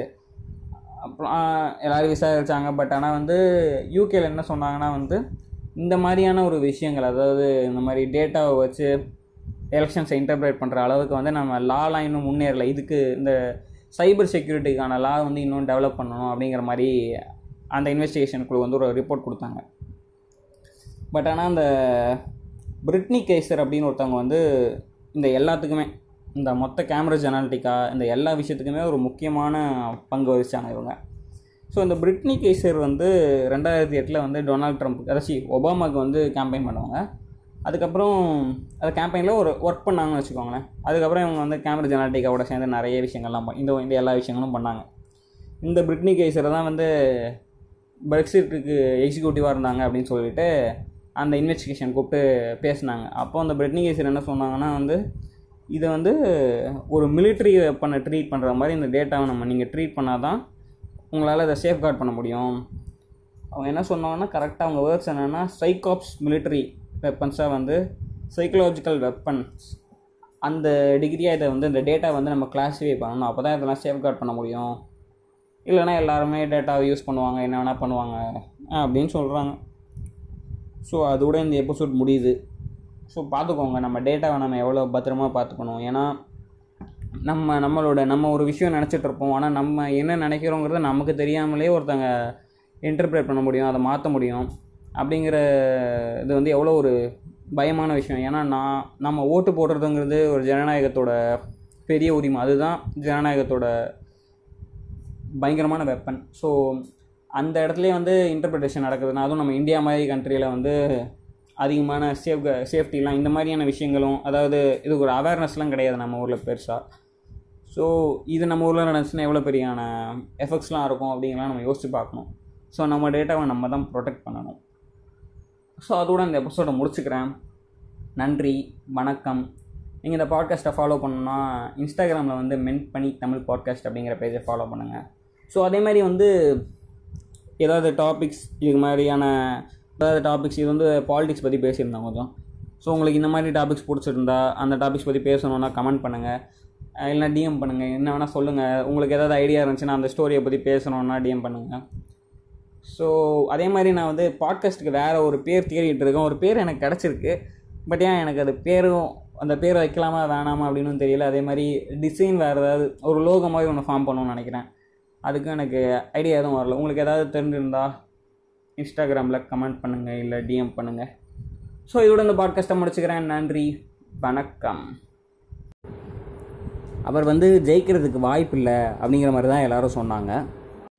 ஹலோ என் பேர் தான் கேலக்டிக் நீங்கள் கேட்டுட்டு இருக்கிறது தான் மெயின் பண்ணி இந்த பாட்காஸ்ட்டில் நம்ம எதை பற்றி பார்க்க போகிறோன்னா ஸ்கை ஸ்பிங்க் அப்படின்னு சொல்லிட்டு ஒரு படத்தை பற்றி தான் பார்க்க போகிறோம் இந்த படத்தில் வந்து பிரியங்கா சோப்ரா ஜைரா வாசிம் நிறைய பேர் நடிச்சிருந்தாங்க. இந்த ஜைரா யாருன்னா இந்த தங்கல் படத்தில் வந்து அந்த கோல்டு மெடல் ஜெயிக்கிற பொண்ணோட சின்ன வயசு காலத்தில் நடிச்சிருப்பாங்க. இவங்க நிறைய படத்தில் நடிச்சிருக்காங்க இப்போ. ஸோ இந்த ஸ்கை ஸ்பிங்கில் அப்படி என்ன ஸ்பெஷல் அப்படின்னா இது வந்து ஒரு ரியல் லைஃப் ஸ்டோரி இந்த சைரா வாசுங்கிறவங்க வந்து ஆயிஷா சௌத்ரி அப்படிங்கிற ஒரு ரியல் லைஃப் கேரக்டர் தான் ப்ளே பண்ணியிருந்தாங்க படத்தில். ஸோ அப்படி என்ன கதைனா வந்து அந்த ஜைரா வாசிம் வந்து அவங்க அப்பா அம்மாவோட லவ் ஸ்டோரியை சொல்கிற மாதிரி கதை. ஸோ ஆக்சுவலி இந்த ஆயிஷா சௌத்ரிங்கிறவங்க வந்து இருபத்தி ஏழு மார்ச் ஆயிரத்தி தொள்ளாயிரத்தி தொண்ணூத்தாறில் பிறந்தாங்க. இவங்க வந்து பிறக்கும் போதே வந்து எஸ்சிஐடி அப்படின்னு ஒரு வியாதி உங்களுக்கு அதாவது டிஸ்ஆர்டர்னு சொல்லலாம். அது என்னென்னா சிவியர் கம்பைன்ட் இம்யூனோ டெஃபிஷியன்சி அப்படின்னு சொல்லிட்டு ஒரு ரேரான ஜெ ஜெனட்டிக் டிஸார்டர் அது. அது என்னென்னா வந்து நம்ம உடம்புல இருக்க இந்த டிஸார்டர் வந்துச்சுன்னா நம்ம உடம்புல இருக்க டி செல்ஸ் அண்ட் பி செல்ஸோட டெவலப்மெண்ட்டை வந்து அது நிறைய டிஸ்டர்ப் பண்ணும். ஒழுங்காக ப்ரொடியூஸ் ஆகாது. ப்ரொடியூஸ் ஆனாலும் ஒழுங்காக இருக்காது அது. ஸோ இதனால் என்ன பிரச்சனைனா வந்து நமக்கு இம்யூ இம்யூ அதாவது இந்த இம்யூன் செல்ஸ் எதுவுமே டெவலப் ஆகாது உடம்புல. அதுவும் நீங்கள் குழந்தையா இருக்கும் போது ஏற்கனவே இம்யூன் பவர் கம்மியாக தான் இருக்கும். அப்படி இருக்க பட்சத்தில் இந்த இம்யூன் செல்ஸ்லாம் வந்து ஒழுங்காக டெவலப் ஆகிறான்னா அந்த கொ இந்த வியாதி இருக்க குழந்தை வந்து ஒரு ரெண்டு வருஷத்துலேயே இறந்துடும் பொதுவாக ஸோ ஒரு சின்ன ஃபீவரோ ஒரு சின்ன கோல்டு வந்தாலோ அதுவே பெரிய ஒரு பயங்கரமான வியாதி மாதிரி அந்த குழந்தைய எஃபெக்ட் பண்ணும். அதுவே ஒரு பெரிய பிரச்சனையாக இருக்கும். அதனால மேக்ஸிமம் ஒரு ரெண்டு வருஷத்துலேயே இந்த வியாதி வந்த குழந்தைங்க வந்து இறந்துருவாங்க. ஸோ இவங்க உயிரோடு இருக்கணும்னா வந்து போன் மேரோ டிரான்ஸ்பிளான்ட் அப்படின்னு சொல்லிட்டு ஒரு டிரான்ஸ்பிளான்ட் பண்ணுவாங்க. அது என்னென்னா போன் மேரோ டிரான்ஸ்பிளான்ட் கேட்டோம்னா அதாவது ஏதாவது எறும்பை எடுத்து நம்ம ட்ரான்ஸ்ஃபர் பண்ணுற மாதிரி பிளட் ட்ரான்ஸ்ஃபர் எப்படி பிளட்டு கொடுக்குறோமோ அந்த மாதிரி போனை எடுத்து மற்றவங்களுக்கு கொடுக்குற மாதிரி அப்படின்னு நம்ம நினைப்போம். பட் ஆனால் அப்படி கிடையாது போன் டிரான்ஸ்பிளான்ட்னா அது ஆக்சுவலி இந்த போன் மேரோ செல்ஸ்னு ஒன்று இருக்கும். அந்த அந்த இடத்துல தான் நமக்கு ஆக்சுவலி இந்த T cells and B cells இந்த இம்யூன் செல்ஸ்லாம் ப்ரொடியூஸ் ஆகுது. ஸோ என்ன பண்ணுவாங்கன்னா இந்த டீசர்ஸ் அண்ட் பீசர்ஸ் ஒழுங்காக ப்ரொடியூஸ் ஆகலை. அதனால தானே இவங்களுக்கு இந்த பிரச்சனை இருக்குது ஸோ இவங்களுக்கு ஏற்ற ஒரு பொட்டன்ஷியலாக யார் யார்கிட்ட அந்த போன் மர செல்ஸ் இருக்கோ அவங்கக்கிட்டேருந்து ட்ரான்ஸ்ஃபர் பண்ணி அந்த போன் மர செல்ஸை அந்த இடத்துல வந்து ஆப்ரேட் பண்ணி அந்த இடத்துல கரெக்டாக ஃபிக்ஸ் பண்ணுவாங்க. அப்படி ஃபிக்ஸ் பண்ணும்போது திருப்பி திருப்பி அது ப்ரொடியூஸ் ஆகிட்டே இருக்கும். இது வந்து ரொம்ப காம்ப்ளிகேட்டான ப்ராசஸ் இது. இது வந்து இவங்க பிறந்து ஆறு மாதத்துலேயே அந்த குழந்தை ஆறு மாதமாக இருக்கும் போதே இந்த போன் மேரோ ட்ரான்ஸ்போர்ட் வந்து பண்ணாங்க. ஏன்னா அப்பயும் எஸ்சிஐடி இருக்குன்னு தெரிஞ்சிச்சு. ஸோ போன் மேரோ டிரான்ஸ்ஃபர் பண்ணால் தான் அந்த குழந்தையால இருக்க முடியும் அப்படின்னு தெரிஞ்சதுனால ஆறு மாதத்துலேயே வந்து இந்த போன் மேரோ டிரான்ஸ்பிளான்ட் பண்ணுறாங்க ஓகே போன் மேரோ டிரான்ஸ்பிளான்ட் வந்து சக்ஸஸ்ஃபுல்லாக முடிஞ்சிருது. பட் ஆனால் இந்த போன் மேரோ டிரான்ஸ்பிளான்ட் பண்ணுறதுனால அதோட சைடு எஃபெக்டாக வந்து ப்ளூனோரியோ ஃபைப்ரோசிஸ் அப்படின்னு சொல்லிட்டு ஒரு அது ஒரு வியாதி வருது. அது என்னென்னா வந்து நம்ம வந்து க- ஓடி ஓடி போய் கீழே விழும் போதோ நம்ம கையெல்லாம் பார்த்தோன்னா அப்படியே ஒரு ஸ்க்ராட்ச் ஆகிருக்கும் தேஞ்சு போன மாதிரி இருக்கும். அந்த மாதிரி வந்து நான் அந்த லங்ஸ் எல்லாம் அஃபெக்ட் ஆகும். ஏதாவது லங்ஸ் வந்து ரொம்ப எல்லா விஷயத்துக்கும் ஈஸியாக அஃபெக்ட் ஆகும். அவங்க வந்து மூச்சோடவே கஷ்டப்படுவாங்க. லங் கேன்சர் வர சான்சஸ் இருக்குது ரெஸ்பிரேட்டரி சிஸ்டமே ஃபெயிலியர் ஆகிற சான்ஸ் இருக்குது இந்த மாதிரி நிறைய பிரச்சனைகள் இருக்குது அதே மாதிரி லங்ஸில் வர அந்த சின்ன சின்ன அடிகள் வந்து irreversible-ஆ இருக்கும்.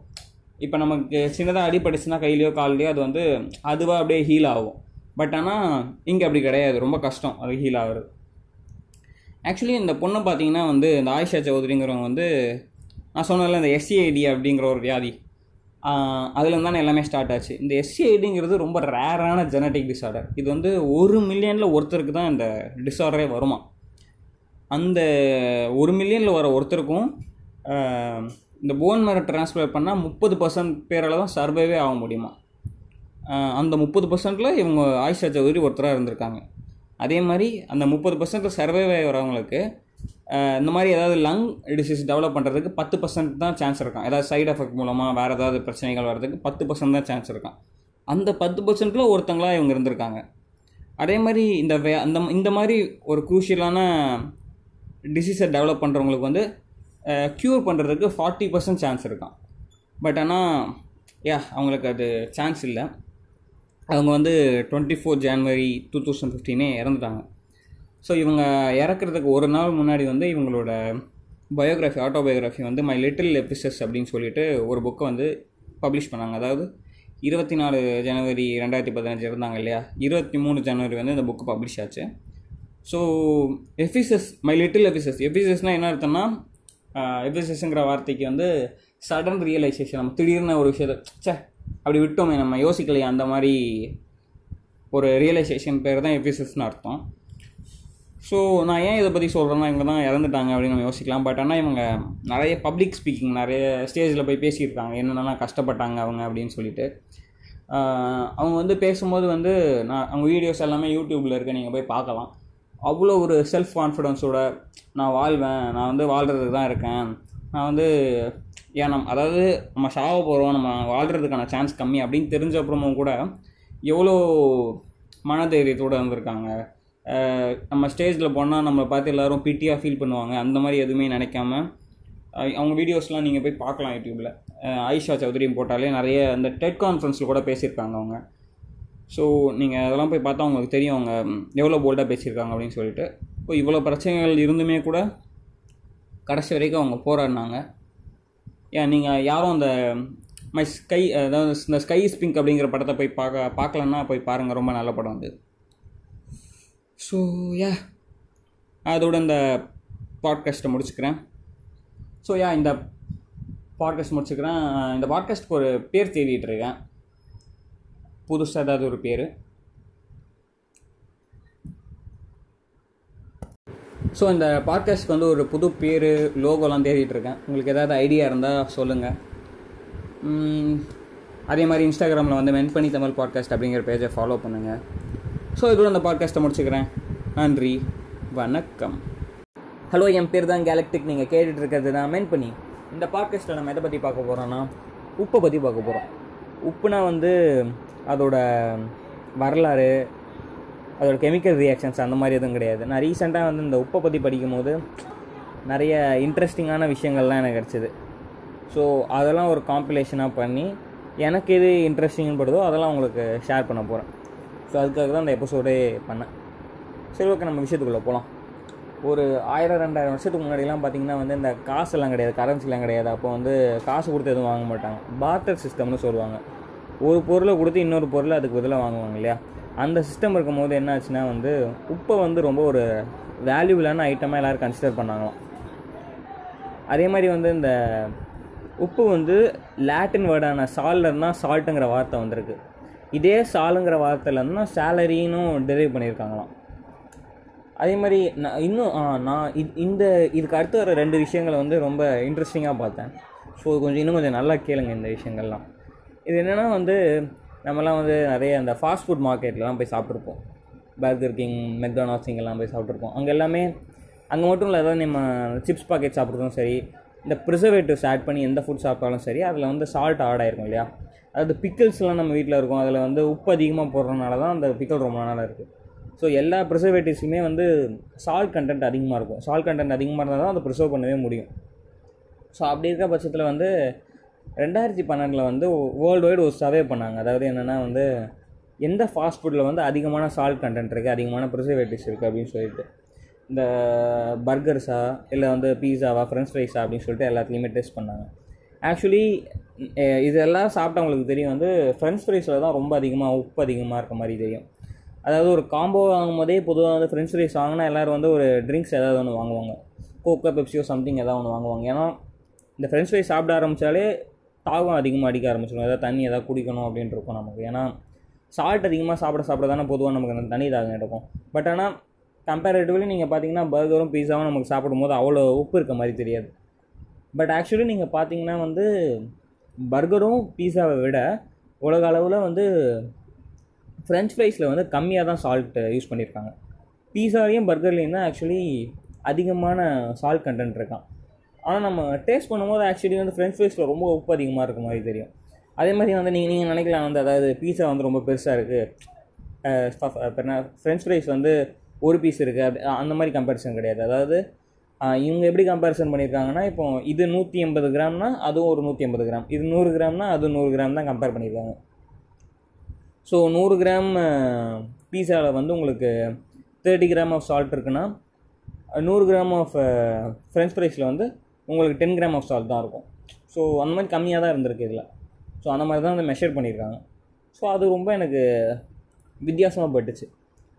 ஸோ யா அதே மாதிரி வந்து நம்ம சால்ட் அதிகமாக அதாவது இப்போ நம்ம நம்ம ஆக்சுவலி நம்ம இந்தியன்ஸ் பொதுவாகவே நம்ம கல்ச்சரில் வந்து சால்ட் கொஞ்சம் எப்போவுமே அதிகமாக தான் எடுத்துப்போம். தெரிந்த அது என்ன? ரீசெண்டாக ஒன்று படித்தேனே வேர்ல்டு ஹெல்த் ஆர்கனைசேஷன் வந்து இந்தியாவுக்கு நிறைய அட்வைஸ் பண்ணதா அதாவது இந்த மாதிரி சால்ட் கண்டென்ட் வந்து நீங்கள் குறைக்கணும். இவ்வளோ டேபிள் ஸ்பூன் வந்து குறைக்கணும். அதாவது ஒரு ஸ்பூன் அளவுக்கே நம்ம அதிகமாக சால்ட்டை நம்ம ஃபுட்டில் யூஸ் பண்ணுறோமா அதாவது நான் நான் வந்து நம்ம சமோசா பஜ்ஜி அதில் சொல்லலை. நான் சொல்கிறது வந்து நம்ம வீட்டில் போடுற சாம்பார் ரசத்துலேயே வந்து சால்ட் கண்டென்ட் நம்ம அதிகமாக யூஸ் பண்ணுறோம் நம்ம நாக்கு அப்படி பழகிடுச்சின்னு வச்சுக்கோங்களேன். ஸோ அந்த மாதிரி வந்து யூஎன் வந்து நம்ம இந்தியாவுக்கு அட்வைஸ் கூட பண்ணியிருக்காங்க இதை பற்றி ஸோ வேறு என்ன விஷயம்? இதுதான் கடைசி விஷயம். இது ரொம்ப இன்ட்ரெஸ்டிங்காக எனக்கு பட் ஆக்சுவலி இது வந்து நம்ம இந்தியாலையும் பண்ணிகிட்டு இருக்காங்க பட் யா ஆனால் யூஎஸ் யூஎஸை பற்றி தான் நான் இங்கே படித்தேன் நான் இந்தியாலையும் சர்ச் பண்ணி பார்க்கும்போது இந்தியாலேயும் இது இருக்குது பட் ஆனால் யூஎஸில் தான் ரொம்ப அதிகம்னு வச்சுக்கோங்களேன். யூஎஸோட total hundred percent of food ப்ரொடக்ஷனில் வந்து வெறும் மூணு பர்சன்ட் தான் வந்து அதாவது ஹண்ட்ரட் பர்சன்ட் ஆஃப் சால்ட் ப்ரொடக்ஷனில் வந்து வெறும் மூணு பர்சன்ட் தான் வந்து அக்ரிகல்ச்சருக்கும் ஃபுட் ப்ராசஸிங்கும் போதும் மீதி இருக்க எல்லாமே எங்கே போகுதுன்னா வந்து டிஐசிங் ஆஃப் ரோட்ஸ் அப்படின்னு சொல்லிட்டு ஒன்று யூஸ் பண்ணுறாங்கங்க இதான் நான் இது இந்த வ- இந்த விஷயத்தை பற்றி எனக்கு சார்ட்டை பற்றி தெரியவே தெரியாது. உங்களுக்கும் தெரியாதுன்னு நினைக்கிறேன். ஸோ இது என்னென்னா உங்களுக்கே தெரியும் அங்கெல்லாம் வந்து பனி கொட்டிகிட்டே இருக்கும். நம்ம ஊரில் எப்பவுமே வெயில் அடிச்சுட்டே இருக்கும். அங்கே வந்து ஃபுல்லாக பனி கொட்டிகிட்டே இருக்கும். ஸோ பனி கொட்டும் போதெல்லாம் நீங்கள் பார்த்துருப்பீங்க ஒரு ரோட்ஸ் எல்லாம் பிளாக் ஆகிடும் நிறைய வீடியோஸ்லாம் பார்த்துருப்பீங்க. அப்படியே கார் காரெல்லாம் ஸ்கிட் ஆகிற மாதிரி அந்த மாதிரி நிறைய வீடியோலாம் பார்த்துருப்பீங்க. லேண்ட்ஸ்லைட் இருக்கும் அந்த மாதிரி நிறைய பிரச்சனைகள்லாம் இருக்கும். அதனால் அவங்க அவங்க ஊரில் அது ஒரு பெரிய பிரச்சனை. பட் ஆனால் டிஐசிங் ஆஃப் ரோட்ஸ்னால் என்னென்னா ஒரு ட்ரக் வச்சுருவாங்களாம். அந்த ட்ரக்கில் வந்து பின்னாடி அப்படி தண்ணியில் அதில் தண்ணி ஊற்றிட்டு போகிற மாதிரி ஒரு ஒரு பைப் வச்சு அதில் வந்து சால்ட்டை வந்து கொட்ட விட்டுருவாங்களாம். ஆக்சுவலி சால்ட் மட்டும் கிடையாது. அந்த சால்ட்டு கூட வேறு சில கெமிக்கல்ஸ்லாம் சேர்த்து ரோட்டில் அது அப்படியே அந்த பொடி மாதிரி அது அப்படியே தூவிட்டே போகும். இது தூவிட்டே போகிறனால ஆக்சுவலி என்னென்னா இப்போ எப்படி சொல்கிறது இப்போ ஒரு ஐஸ் வந்து ஒரு ஆறு மணி நேரம் பொழிஞ்சிக்கிட்டே பொழிஞ்சுக்கிட்டே இருக்குன்னு வச்சுக்கோங்களேன். ஆறு மணி நேரம் பொழிஞ்சால் வந்து ஒரு மணி நேரத்துலேயே வந்து ரோடு பிளாக் ஆகிடணும் சும்மா எக்ஸாம்பிளுக்கு வச்சுப்போம். ஒரு மணி நேரத்துலேயே பிளாக் ஆயிரும்னா இந்த டி இந்த டிஏசிங் கண்டென்ட்லாம் போடுறனால இந்த உப்பு மிக்ஸ் பண்ண அந்த கெமிக்கல்ஸ்லாம் தூரனால ரோட்டில் அந்த ப்ராசஸ் வந்து ஒரு த்ரீ டு ஃபோர் ஹவர்ஸ் வந்து ஸ்டாப் ஆகுமா? அதே மாதிரி இது வந்து ஒரு சிக்ஸ் டு எயிட் ஹவர்ஸ் வந்து ரோடில் லாஸ் பண்ணியிருக்குமா? ஸோ ஒரு நாளைக்கு கிட்டத்தட்ட எந்த பெரிய ரோட் பிளாக்ஸோ இந்த ஐஸ்னால் வந்து லேண்ட்ஸ்லைடோ எதுவுமே இருக்காது அந்த ரோட்டில் இது வந்து அந்த எப்படி சொல்கிறது அந்த பனி வந்து நம்ம பூமியில் விழும் போது அதை வந்து மொத்தமாக எப்படி சொல்கிறது ரெண்டு பனி வந்து சேர விடாதான். தனித்தனியாக பிரித்து பிரித்து பிரித்து எல்லாத்தையும் செப்பரேட் பண்ணி வைக்கிறனால இந்த ஐஸ் இந்த ஐஸ் வந்து இந்த மாதிரி ஃபார்ம் ஆக மாட்டேங்குது அப்படின்னு சயின்டிஸ்ட்லாம் சொல்கிறாங்க ஸோ இது ஒரு பெரிய விஷயம் இல்லையா? இதை பற்றி நான் இதை பற்றி நம்ம யாருக்குமே எந்த விஷயமும் தெரியாதுன்னு நினைக்கிறேன். அது தேடி பார்த்தா தான் இந்த டிஐசிங் கண்டென்ட் பற்றிலாம் தெரியாது. ஏன் நம்ம இந்தியன்ஸுக்கு இது இந்தியன்ஸில் இந்தியாவில் கூட இதை வந்து இந்த நார்த் சைட்லலாம் யூஸ் பண்ணுறாங்க இந்த நீங்களாம் பார்த்துருப்பீங்க அந்த ஆர்மி ரோட்ஸ்லாம் சொல்லுவாங்கள்ல சியாச்சன் பார்டர்ஸ் அந்த மாதிரி இமாலயன் ரோட்ஸ் அங் அந்த மாதிரி இடத்துலலாம் இதை டெஸ்ட் பண்ணிகிட்டு இருக்காங்களாம் இப்போ. ஸோ யா அதோட இந்த பாட்காஸ்ட் முடியுது. ஸோ அதே மாதிரி நான் போன எபிசோட் சொல்லியிருந்தேன் இந்த மாதிரி வந்து பாட்காஸ்ட்டுக்கு வேறு ஒரு பேர் தேடிட்டு இருக்கேன் எனக்கு பேர் இருக்குது உங்களுக்கு எதாவது ஐடியா இருந்தால் சொல்லுங்கள் அதே மாதிரி வேறு ஏதாவது பற்றி நான் பேசணும் அப்படின்னு நினச்சிங்கன்னா அதை வந்து கமெண்ட் பண்ணுங்கள் இன்ஸ்டாகிராமில் அதான் இன்ஸ்டாகிராம் பேஜ் வந்து மென்ட் பண்ணி தமிழ் பாட்காஸ்ட் அப்படின்னு இன்ஸ்டாகிராம் அதை போய் ஃபாலோ பண்ணுங்கள் அதில் தான் வந்து நான் என்ன ஸ்டோரி அப்டேட் பண்ணுறேனோ அடுத்த எபிசோட் பற்றி எதாவது அப்டேட் பண்ணேன்னா அதில் தான் நான் ஸ்டோரியாவோ இல்லை போஸ்ட்டாவோ போடுவேன். ஸோ அதோட இந்த பாட்காஸ்ட்டை முடிச்சுக்கிறேன். நன்றி வணக்கம். ஹலோ என் பேர் தான் கேலக்டிக் நீங்கள் கேட்டுட்ருக்கிறது தான் மென் பண்ணி இந்த பாட்காஸ்ட்டில் நம்ம எதை பற்றி பார்க்க போகிறோம்னா உப்பை பற்றி பார்க்க போகிறோம் உப்புனா வந்து அந்த உப்போட வரலாறு அதோட கெமிக்கல் ரியாக்ஷன்ஸ் அந்த மாதிரி எதுவும் கிடையாது. நான் ரீசெண்டாக வந்து இந்த உப்பை பற்றி படிக்கும்போது எனக்கு இன்ட்ரெஸ்டிங் எது பட்டுச்சோ அதெல்லாம் அவங்க கூட ஒரு காம்படிஷன் மாதிரி பண்ணி ஒரு எபிசோடாக அவங்க கூட ஷேர் பண்ணுறேன் ஹோப் உங்கள் எல்லாருக்கும் பிடிக்கும்னு நினைக்கிறேன். சரி வாங்க நம்ம எபிசோடுக்குள்ளே போகலாம். ஸோ ஆக்சுவலி வந்து ஒரு ரெண்டாயிரம் ஆயிரம் வருஷத்துக்கு முன்னாடிலாம் பார்த்தீங்கன்னா நீங்கள் வந்து கரன்சிலாம் கிடையாது. காசை கொடுத்து நம்ம எந்த பொருளும் வாங்கினதில்ல. அப்போல்லாம் வந்து பார்ட்டர் சிஸ்டம் தான் இருந்துச்சு. ஸோ ஒரு பொருளை கொடுத்து இன்னொரு பொருள் தான் வாங்குவாங்க. அது வந்து பண்டை மாற்று முறைன்னு சொல்லுவாங்க தமிழ் ஸோ இந்த சிஸ்டம் இருக்கும் போதெல்லாம் வந்து உப்பை வந்து ரொம்ப ஒரு வேல்யூபிளான ஐட்டமாக எல்லோரும் கன்சிடர் பண்ணாங்களாம். ஸோ உப்பு வந்து அதாவது இப்போ நம்ம ஃபுட்ஸில் அதிகமாக உப்பு எல்லாத்துலேயுமே மேக்ஸிமம் உப்பு போடுறோம். பட் அந்த அந்த காலத்துலலாம் அந்த மாதிரிலாம் யூஸ் பண்ணுறது கிடையாதான் ரொம்ப சில விஷயங்களுக்கு மட்டும்தான் உப்பை யூஸ் பண்ணாங்க. மேக்ஸிமம் இந்த பிக்கிள் பண்ணுறதுக்கு ப்ரிசர்வ் பண்ணுறதுக்கு அதுக்காக தான் உப்பு அதிகமாக யூஸ் பண்ணாங்க. அதே மாதிரி வந்து சால்ட்டுங்கிற வார்த்தையே வந்து லாட்டின் வேர்டான சால்லருந்து தான் வந்துச்சான் ஸோ இதே சாலுங்கிற அதே வார்த்தையில் தான் சேலரிங்கிற வேர்டையும் டெரைவ் பண்ணிருக்காங்க. ஸோ அதாவது காசு சால்ட் அப்படிங்கிறத ஒரு டைரக்ட் ரிலேஷன்ஷிப் இருக்க மாதிரி இதில் வந்து நான் படித்தேன் ஸோ எல்லாருமே சால்ட்டை வந்து ரொம்ப ஒரு உயர்ந்த பொருளாக தான் நினச்சிருக்காங்க. அதே மாதிரி வந்து நான் இன்னும் ரொம்ப இந்த எபிசோட் பண்ணதுக்கு முக்கியமான காரணமாக இருந்த ரெண்டு ரீசன்ஸ் தான் நான் அடுத்தடுத்து சொல்ல போகிறேன் அதான் உங்களுக்கு ரொம்ப பிடிக்கும்னு நினைக்கிறேன். ஸோ என்னென்னா ரெண்டாயிரத்தி பன்னெண்டில் வந்து ஒரு சர்வே பண்ணாங்களாம் வேர்ல்டு வைடு என்னென்னா அந்த ஃபாஸ்ட் ஃபுட் செயின் ரெஸ்டாரண்ட்ஸ்லாம் இருக்கு இல்லையா?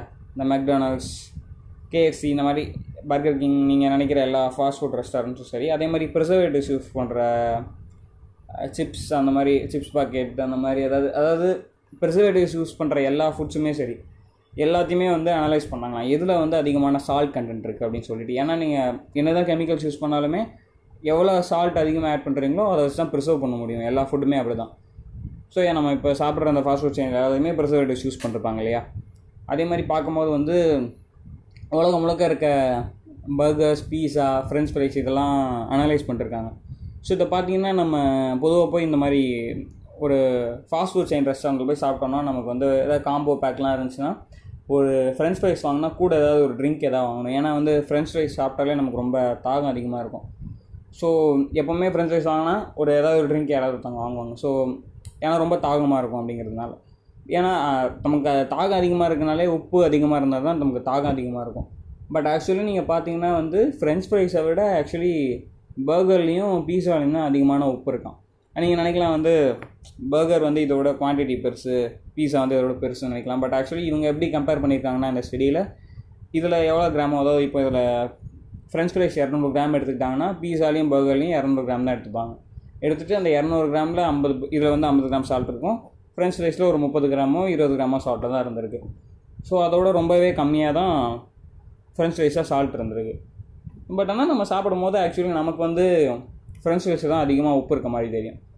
பட் ஆனால் பீஸாலையும் பர்கர்லேயும் தான் கம்பேரேட்டிவ்லி அதிகமான உப்பு இருக்கிறதா அந்த ஸ்டடியில் சொல்கிறாங்க அது ரொம்ப இன்ட்ரெஸ்டிங்காக போட்டுச்சு ஸோ அதே மாதிரி இன்னொரு விஷயம் என்னென்னா வந்து நம்ம வயசாக வயசாக வந்து உப்போட அளவை வந்து கம்மி பண்ணணும் நம்ம ஃபுட்ஸில் ஏன்னா ஹைப்பர் டென்ஷன் சொல்லுவாங்க. அதாவது இந்த உப்பு போடுறதுனால வந்து நமக்கு டென்ஷன் அதிகமாக வர சான்சஸ் இருக்குது அப்படின்னு சொல்லிட்டு நிறைய ஸ்டடீஸ்லாம் சொல்லுது. இது எதுவுமே ப்ரூவன் ஃபேக்ட்ஸ் கிடையாது. இப்போ நான் சொல்கிறேன் இந்த டென்ஷன் இதை பற்றி ஹண்ட்ரட் பர்சன்ட் சயின்டிஃபிக்கலி ப்ரூவனான்னு எனக்கு தெரில ஆனால் பட் எல்லாமே வந்து ரிசர்ச் ஸ்டடி அப்படின்னு தான் போட்டிருக்கு. இவ்வளோ பேர் வச்சு ரிசர்ச் பண்ணதில் இதை நான் கண்டுபிடிச்சிருக்கோம் அப்படின்னு தான் ஒவ்வொரு ஸ்டடியிலுமே போட்டிருந்துச்சு. ஸோ ஷார்ட்டை அவாய்ட் பண்ணுறது நல்லது. அதே மாதிரி வந்து வேர்ல்டு ஹெல்த் ஆர்கனைசேஷன் கூட இந்தியாவுக்கு வந்து நம்ம ஃபுட்ஸில் வந்து நம்ம அதிகமாக உப்பு யூஸ் பண்ணுறோம் அதாவது நான் வந்து இந்த கடையில் போடுற சமோசா பஜ்ஜி மாதிரி சொல்லலை. நம்ம நம்ம தினமே சாப்பிட்ற சாம்பார் சமோரில் கூட உப்பு வந்து நம்ம ஃபுட்ஸில் எல்லாத்தையும் அதிகமாக யூஸ் பண்ணுறோம் ஏதாவது ஒரு சைடிஷில் கூட நம்ம அதிகமான உப்பெல்லாம் போடுறதுனால அது உடம்புக்கு ரொம்ப நல்லதில்லை அப்படிங்கிற மாதிரி வேர்ல்டு ஹெல்த் ஆர்கனைசேஷன் வந்து இந்தியாவுக்கு அட்வைஸ் பண்ணதா. அதாவது சால்ட் இன்டேக் வந்து நம்ம எத்தனையோ அதாவது அரை டீஸ்பூனும் ஒரு டீஸ்பூனுங்கிற அளவுக்கு வந்து நம்ம அதிகமாக எடுத்துக்கிறோமா? அதாவது நம்ம நான் நினச்சேன் ஏதோ ஒரு அளவுக்கு ரொம்ப பர்சன்ட்டு இவ்வளோ அதாவது ஒரு ஸ்பூனில் இத்தனை பர்சன்ட் அதிகமாக எடுத்துப்போங்கிற மாதிரி நான் நினச்சேன். பட் ஆனால் நீங்கள் பார்த்தீங்கன்னா நம்ம ஒரு ஸ்பூனே அதிகமாக எடுத்துக்கிறோமா? ஸோ அது ரொம்ப பெரிய அதிகமான அளவு. ஸோ ஏன் நம்ம சால்ட்டை இன்டேக் வந்து கம்மி பண்ணுறது நல்லது அப்படின்னு சொல்லிட்டு இந்த சயின்டிஸ்ட்லாம் சொல்கிறாங்க ஸோ ஃபைனல் அது ரொம்ப முக்கியமான விஷயம். எனக்கு இன்ட்ரெஸ்டிங்னு பட்ட ரொம்ப ரொம்ப எனக்கு இது வரைக்கும் எனக்கு தெரியாத விஷயம். உங்களுக்கும் இது இந்த விஷயம் தெரியாதுன்னு நான் நினச்சி சொல்கிறேன் ஸோ அது என்னென்னா வந்து அமெரிக்காவில் வந்து சும்மா ஒரு எக்ஸாம்பிள் கிடைக்கும் ஹண்ட்ரட் பர்சன்ட் சால்ட் ப்ரொடக்ஷனில் வந்து வெறும் த்ரீ பர்சன்ட் தான் ஃபுட் அண்ட் அக்ரிகல்ச்சர் ப்ராசஸிங்க்கே யூஸ் பண்ணுறாங்களாம் மீதி இருக்கிற எல்லாமே அதாவது நைன்டி செவன் பர்சன்ட் வந்து வேறு அதிகமான இண்டஸ்ட்ரியல் யூஸ்க்கும் மற்ற யூஸ்க்கு தான் போகுது. அவங்களோட மொத்த சால்ட்டில் ஃபார்ட்டி ஃபோர் பர்சன்ட் வந்து டிஐசிங் ஆஃப் ரோட்ஸ் அப்படின்னு சொல்லிட்டு ஒரு விஷயத்துக்கு தான் போகுது. ஆக்சுவலி இந்த விஷயம் இது வரைக்கும் எனக்கு தெரியவே தெரியாது. நம்ம நம்ம நம்ம ஊரில் தெரியும் தேவையில்லை ஏன்னா நம்ம ஊரில் பழி பனியில் எதுவும் பொழியறது இல்லைல்ல ஆனால் நீங்கள் அமெரிக்காலாம் பார்த்தீங்கன்னா அந்த வெஸ்டர்ன் கண்ட்ரிஸ் எல்லாத்துலேயுமே பனி பொழியும் ரோடெலாம் பிளாக் ஆகிடும் நீங்கள் நிறைய வீடியோஸ்லாம் பார்த்துருப்பீங்க. பட் கார் வந்து அந்த ஐஸில் ஸ்கிட் ஆகிற மாதிரி ரோடு பிளாக் ஆகிற மாதிரி அது ஒரு ரோ அந்த ஒரு மிஷின் வச்சு ஃபுல்லாக க்ளீன் பண்ணுற மாதிரி அந்த மாதிரி பிளாக் ஆகிடுச்சு இங்கெல்லாம் வண்டி மாட்டிக்கிட்டாங்க. அந்த மாதிரிலாம் நிறைய நியூஸ்லாம் வந்து பார்த்துருப்பீங்க நீங்கள் பட் ஆனால் இந்த சயின்டிஸ்ட் என்ன கண்டுபிடிச்சிருக்காங்கன்னா இந்த சால்ட்டும் சால்ட் மட்டும் கிடையாது. அது கூட வேறு சில சில கெமிக்கல்ஸ்லாம் சேர்த்து ஒரு பவுடர் மாதிரி ரோட்டில் ஃபுல்லாக ஸ்ப்ரிங்கிள் பண்ணிட்டே ஒரு லாரி வச்சு ஸ்ப்ரிங்கிள் பண்ணிட்டே ரோ நடு ரோட்டில் கொட்டிகிட்டே போயிடுறாங்க. அப்படி கொட்டிகிட்டே போகிறனால சப்போஸ் ஒரு ஒன் ஹவர் ஒரு ஒரு ஃபோர் ஹவர்ஸ் பனி பொழியுதுன்னு வச்சுக்கோங்களேன். ஃபோர் ஹவர்ஸ் பனி பொழிஞ்சால் one and half hours two ஹவர்ஸில் அந்த ரோடு ஃபுல்லாக பிளாக் ஆகிடும் சும்மா ஒரு எக்ஸாம்பிளுக்கு ரோடு ஃபுல்லாக பிளாக் ஆகிடும்னா இந்த இந்த இந்த மிக்சிங் போடுறனால வந்து நமக்கு சிக்ஸ் டு எயிட் ஹவர்ஸ் வந்து இந்த பனி பொழியிறது வந்து மொத்தமாக ஸ்டாப் ஆகுது. அதாவது பனி பொழிஞ்சு இந்த ரோட் பிளாக்லாம் ஃபார்ம் ஆகுறது ரொம்ப ஸ்டாப் ஆகுதும் ஏன்னு பார்த்தீங்கன்னா நீங்கள் வானத்துலேருந்து பனி பொழியும் போது ரோட்டில் வந்து ஒவ்வொரு பனியாக சேர்ந்து சேர்ந்து சேர்ந்துன்னு ஒரு மொத்தமாக ஒரு பெனி ஒரு பனி கட்டியா மாதிரி ஒரு ஃபுல்லாக பிளாக் ஆகுது இல்லையா?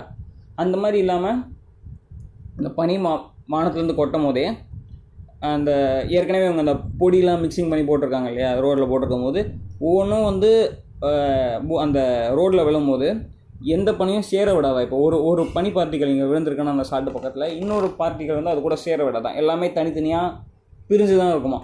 ஸோ அது மாதிரி பிரிஞ்சிருக்கிற பட்சத்தில் யா பிரிஞ்சிருக்கும் போது எல்லா மொ மொத்தமாக பனி ஃபுல்லாக ஒரு சேர்ந்து மொத்தமாக ஒரு ஃபுல் ஃபார்மாக பனியாக இருக்காது.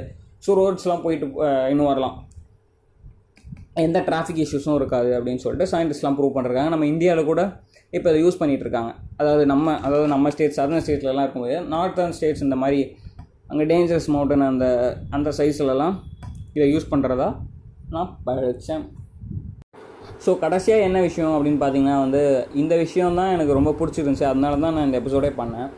ஸோ என்ன பார்த்தீங்கன்னா நீங்கள் வந்து அமெரிக்காவில் வந்து ஹண்ட்ரட் பர்சன்ட் அதாவது அவங்க ப்ரொடக்ஷன் பண்ணுற ஹண்ட்ரட் பர்சன்ட் ஆஃப் சால்ட்டில் வந்து வெறும் த்ரீ பர்சன்ட் தான் வந்து அக்ரிகல்ச்சர் அண்ட் ஃபுட் ப்ராசஸிங்கே யூஸ் பண்ணுறாங்களாம் மிச்சம் இருக்க எல்லாமே வந்து நிறைய வந்து இண்டஸ்ட்ரியல் யூஸ்க்கோ நிறைய அந்த மாதிரி விஷயங்கள்லாம் போகுது.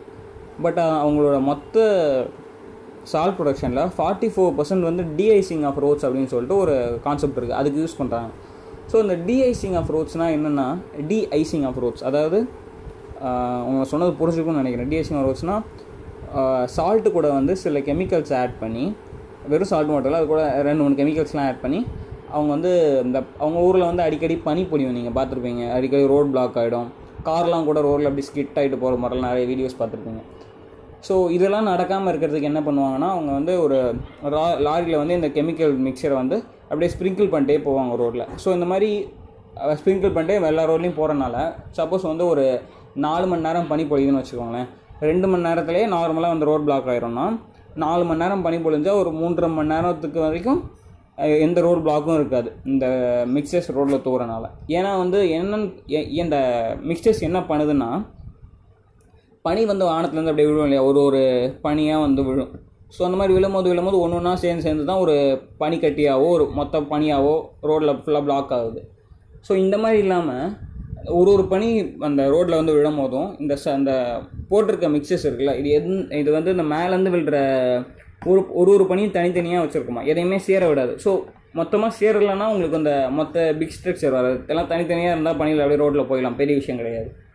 ஸோ இந்த மாதிரி பண்ணுறதுனால அவங்களுக்கு ஒரு பெரிய பெரிய டிராஃபிக் எதுவும் இல்லாமல் இந்த லேண்ட்ஃபால் லேண்ட்ஸ்லைடு இந்த மாதிரி எதுவுமே இல்லாத பெரிய பெரிய பிரச்சனைகள் ரீசெண்ட் இயர்ஸில் எதுவுமே இல்லை அப்படின்னு சொல்லிட்டு டிஐசிங் ஆஃப் ரோட்ஸ் வந்து ரொம்ப பெரிய யூஸ்ஃபுல்லான ஸ்ட்ராட்டஜியாக இருக்குது நம்ம இந்தியாவில் கூட நார்த்தன் ஸ்டேட்ஸ்லாம் யூஸ் பண்ணிகிட்டு இருக்காங்க ரீசெண்ட் இயர்ஸில் சரி அது ஒரு- இது ஒரு நல்ல ஒரு சயின்டிஃபிக் இன்வென்ஷன் ஆனால் இதை பற்றி யாருமே பேசுகிறது அந்த சால்ட் யூஸை பற்றியோ அந்த விஷயத்தை பற்றியோ ஸோ அது எனக்கு ரொம்ப இன்ட்ரெஸ்டிங்காக பட்டுச்சு. அதனால தான் இந்த எபிசோடே நான் பண்ணேன்.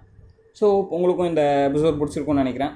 அதே மாதிரி நான் ஏற்கனவே சொல்லியிருந்தேன் இந்த மாதிரி எபிசோடுக்கு ஒரு புது பேர் தேடிட்டு இருந்தேன் அப்படின்னு சொல்லிட்டு. நீங்கள் இன்ஸ்டாகிராமில் எனக்கு கமெண்ட் பண்ணலாம் டிஎம் பண்ணுங்கள் இன்ஸ்டாகிராம் பேஜ் வந்து மென் பண்ணி தமிழ் பாட்காஸ்ட் அப்படிங்கிற பேஜ் ஸோ உங்களுக்கு இந்த எபிசோட் பிடிச்சிருந்தா அடுத்தடுத்த வர எபிசோடுக்காக இந்த பாட்காஸ்ட்டை ஃபாலோ பண்ணுங்கள் அதே மாதிரி இன்ஸ்டாகிராம் பேஜை வந்து அப்டேட்ஸ்க்காக ஃபாலோ பண்ணுங்கள் இதோட பாட்காஸ்ட்டை முடிச்சுக்கிறேன். நன்றி வணக்கம். ஹலோ என் பேர் தான் கேலக்டிக் நீங்கள் கேட்டுட்ருக்கிறது தான் மீன் பண்ணி இந்த பாட்காஸ்ட்டை நம்ம எதை பற்றி பார்க்க போகிறோன்னா டைமண்ட்ஸ் பற்றி பார்க்க போகிறோம் அதாவது கரெக்டாக சொல்லணும்னா கோல்கொண்டா டைமண்ட்ஸ் பற்றி பார்க்க போகிறோம் ஸோ இந்த கோல்கொண்டா டைமண்ட்ஸுங்கிற பேரே வந்து கோல்கொண்டா கிங்டம் அப்படிங்கிற கிங்டம்லேருந்து இந்த எல்லா டைமண்ட்ஸும் எக்ஸ்ட்ராக்ட் பண்ணனால இந்த டைமண்ட்ஸ் வந்து கோல்கொண்டா டைமண்ட்ஸ் அப்படின்னு சொல்லிட்டு பேர் வச்சுருக்காங்க. இந்த கோல்கொண்டா கிங்டம்ங்கிறது நம்ம இந்தியாவில் எங்கே இருந்துச்சுன்னா சதர்ன் பார்ட் ஆஃப் இந்தியா அதாவது கரெக்டாக சொன்னால் இப்போ இருக்க தெலுங்கானா ஆந்திரா கர்நாடகாவில் கர்நாடகாவில் சில பார்ட்ஸ்லாம் சேர்த்து கோல்கொண்டா கிங்டம் வந்து ஃபார்ம் ஆகிருந்துச்சு ஸோ இந்த டைமண்ட் மைன் கரெக்டாக எங்கே இருந்துச்சுன்னா கொல்லூர் மைன் அப்படின்னு சொல்லிட்டு ஆந்திராவில் இப்போ ஒரு மைன் இருக்குது ஆக்சுவலி அந்த அது ஃபுல்லாக இப்போ டெப்ளிட் ஆகிடுச்சு பட் ஆனால் அந்த காலத்தில் அந்த கொல்லூர் மைண்ட்லேருந்து தான் இந்த எல்லா ஃபேமஸான வேர்ல்ட் ஃபேமஸ் கோல்கொண்டா டைமண்ட்ஸ் எல்லாத்தையுமே எக்ஸ்ட்ராக்ட் பண்ணியிருக்காங்க. அப்போ வந்து India is the only source of டைமண்டாக இருந்துச்சு. ஒரு பல வருஷங்களுக்கு இந்தியாவில் மட்டும்தான் டைமண்ட்ஸ் கிடச்சது. வேறு எங்கேயுமே இந்தியா அளவுக்கு பெரிய சைஸோ ரொம்ப பியூரான டைமண்ட் எங்கேயுமே கிடைக்கல. ஸோ இந்தியாவில் டெப்ளீட் ஆன அப்புறம் பல நாடுகளையும் டைமண்டை எக்ஸ்ட்ராக்ட் பண்ண ஆரம்பித்து அங்கெல்லாம் போக ஆரம்பிச்சிட்டாங்க. பட் ஆனால் இந்த இவ்வளோ ஃபேமஸான டைமண்ட்ஸை வந்து நம்ம நிறைய அதாவது கிட்டத்தட்ட ஒரு ஆறு ஃபேமஸான டைமண்ட்ஸ் இருக்குது ஸோ அந்த ஆறு டைமண்டும் என்னென்னு சொல்லிட்டு ஒரு ஒரு டைமண்டாக நம்ம பார்த்துட்டு அதுக்கப்புறம் அதோட கதையை பார்க்கலாம். ஸோ ஃபஸ்ட்டு டைமண்ட் என்னன்னு பார்த்தீங்கன்னா தரியனூர் டைமண்ட் செகண்ட் வந்து நுருல் ஹைன் அப்படின்னு சொல்லிட்டு ஒரு டைமண்ட் அப்புறம் கோஹினூர் டைமண்ட் கோஹினூர் டைமண்ட் தான் நம்ம எல்லாருக்குமே தெரிஞ்சிருக்கோம். அடுத்தது ஹோப் டைமண்ட் அதுக்கப்புறம் நாலாவதாக பிரின்ஸ் டைமண்ட் அஞ்சாவதாக ரெகனன் டைமண்ட் ஒன்று இருக்குது ஆறாவதாக வெட்டல்ஸ் பேக் டைமண்ட் அப்படின்னு சொல்லிட்டு ஒரு டைமண்ட் ஸோ நம்ம ஃபஸ்ட்டு டைமண்டான தரியனூர் டைமண்ட்லேருந்து இந்த கதையை பார்க்கலாம். ஸோ தரியனூர் டைமண்ட் வந்து இந்த இந்த ஆறு டைமண்டுமே இந்த கொல்கொண்டா மைன்ஸ்லேருந்து தான் அந்த கொல்கொண்டா டைமண்ட்ஸ் தான் சொல்லுவாங்க. இது எல்லாமே அந்த மைண்ட்லேருந்து எக்ஸ்ட்ராக்ட் பண்ணப்பட்டது தான்.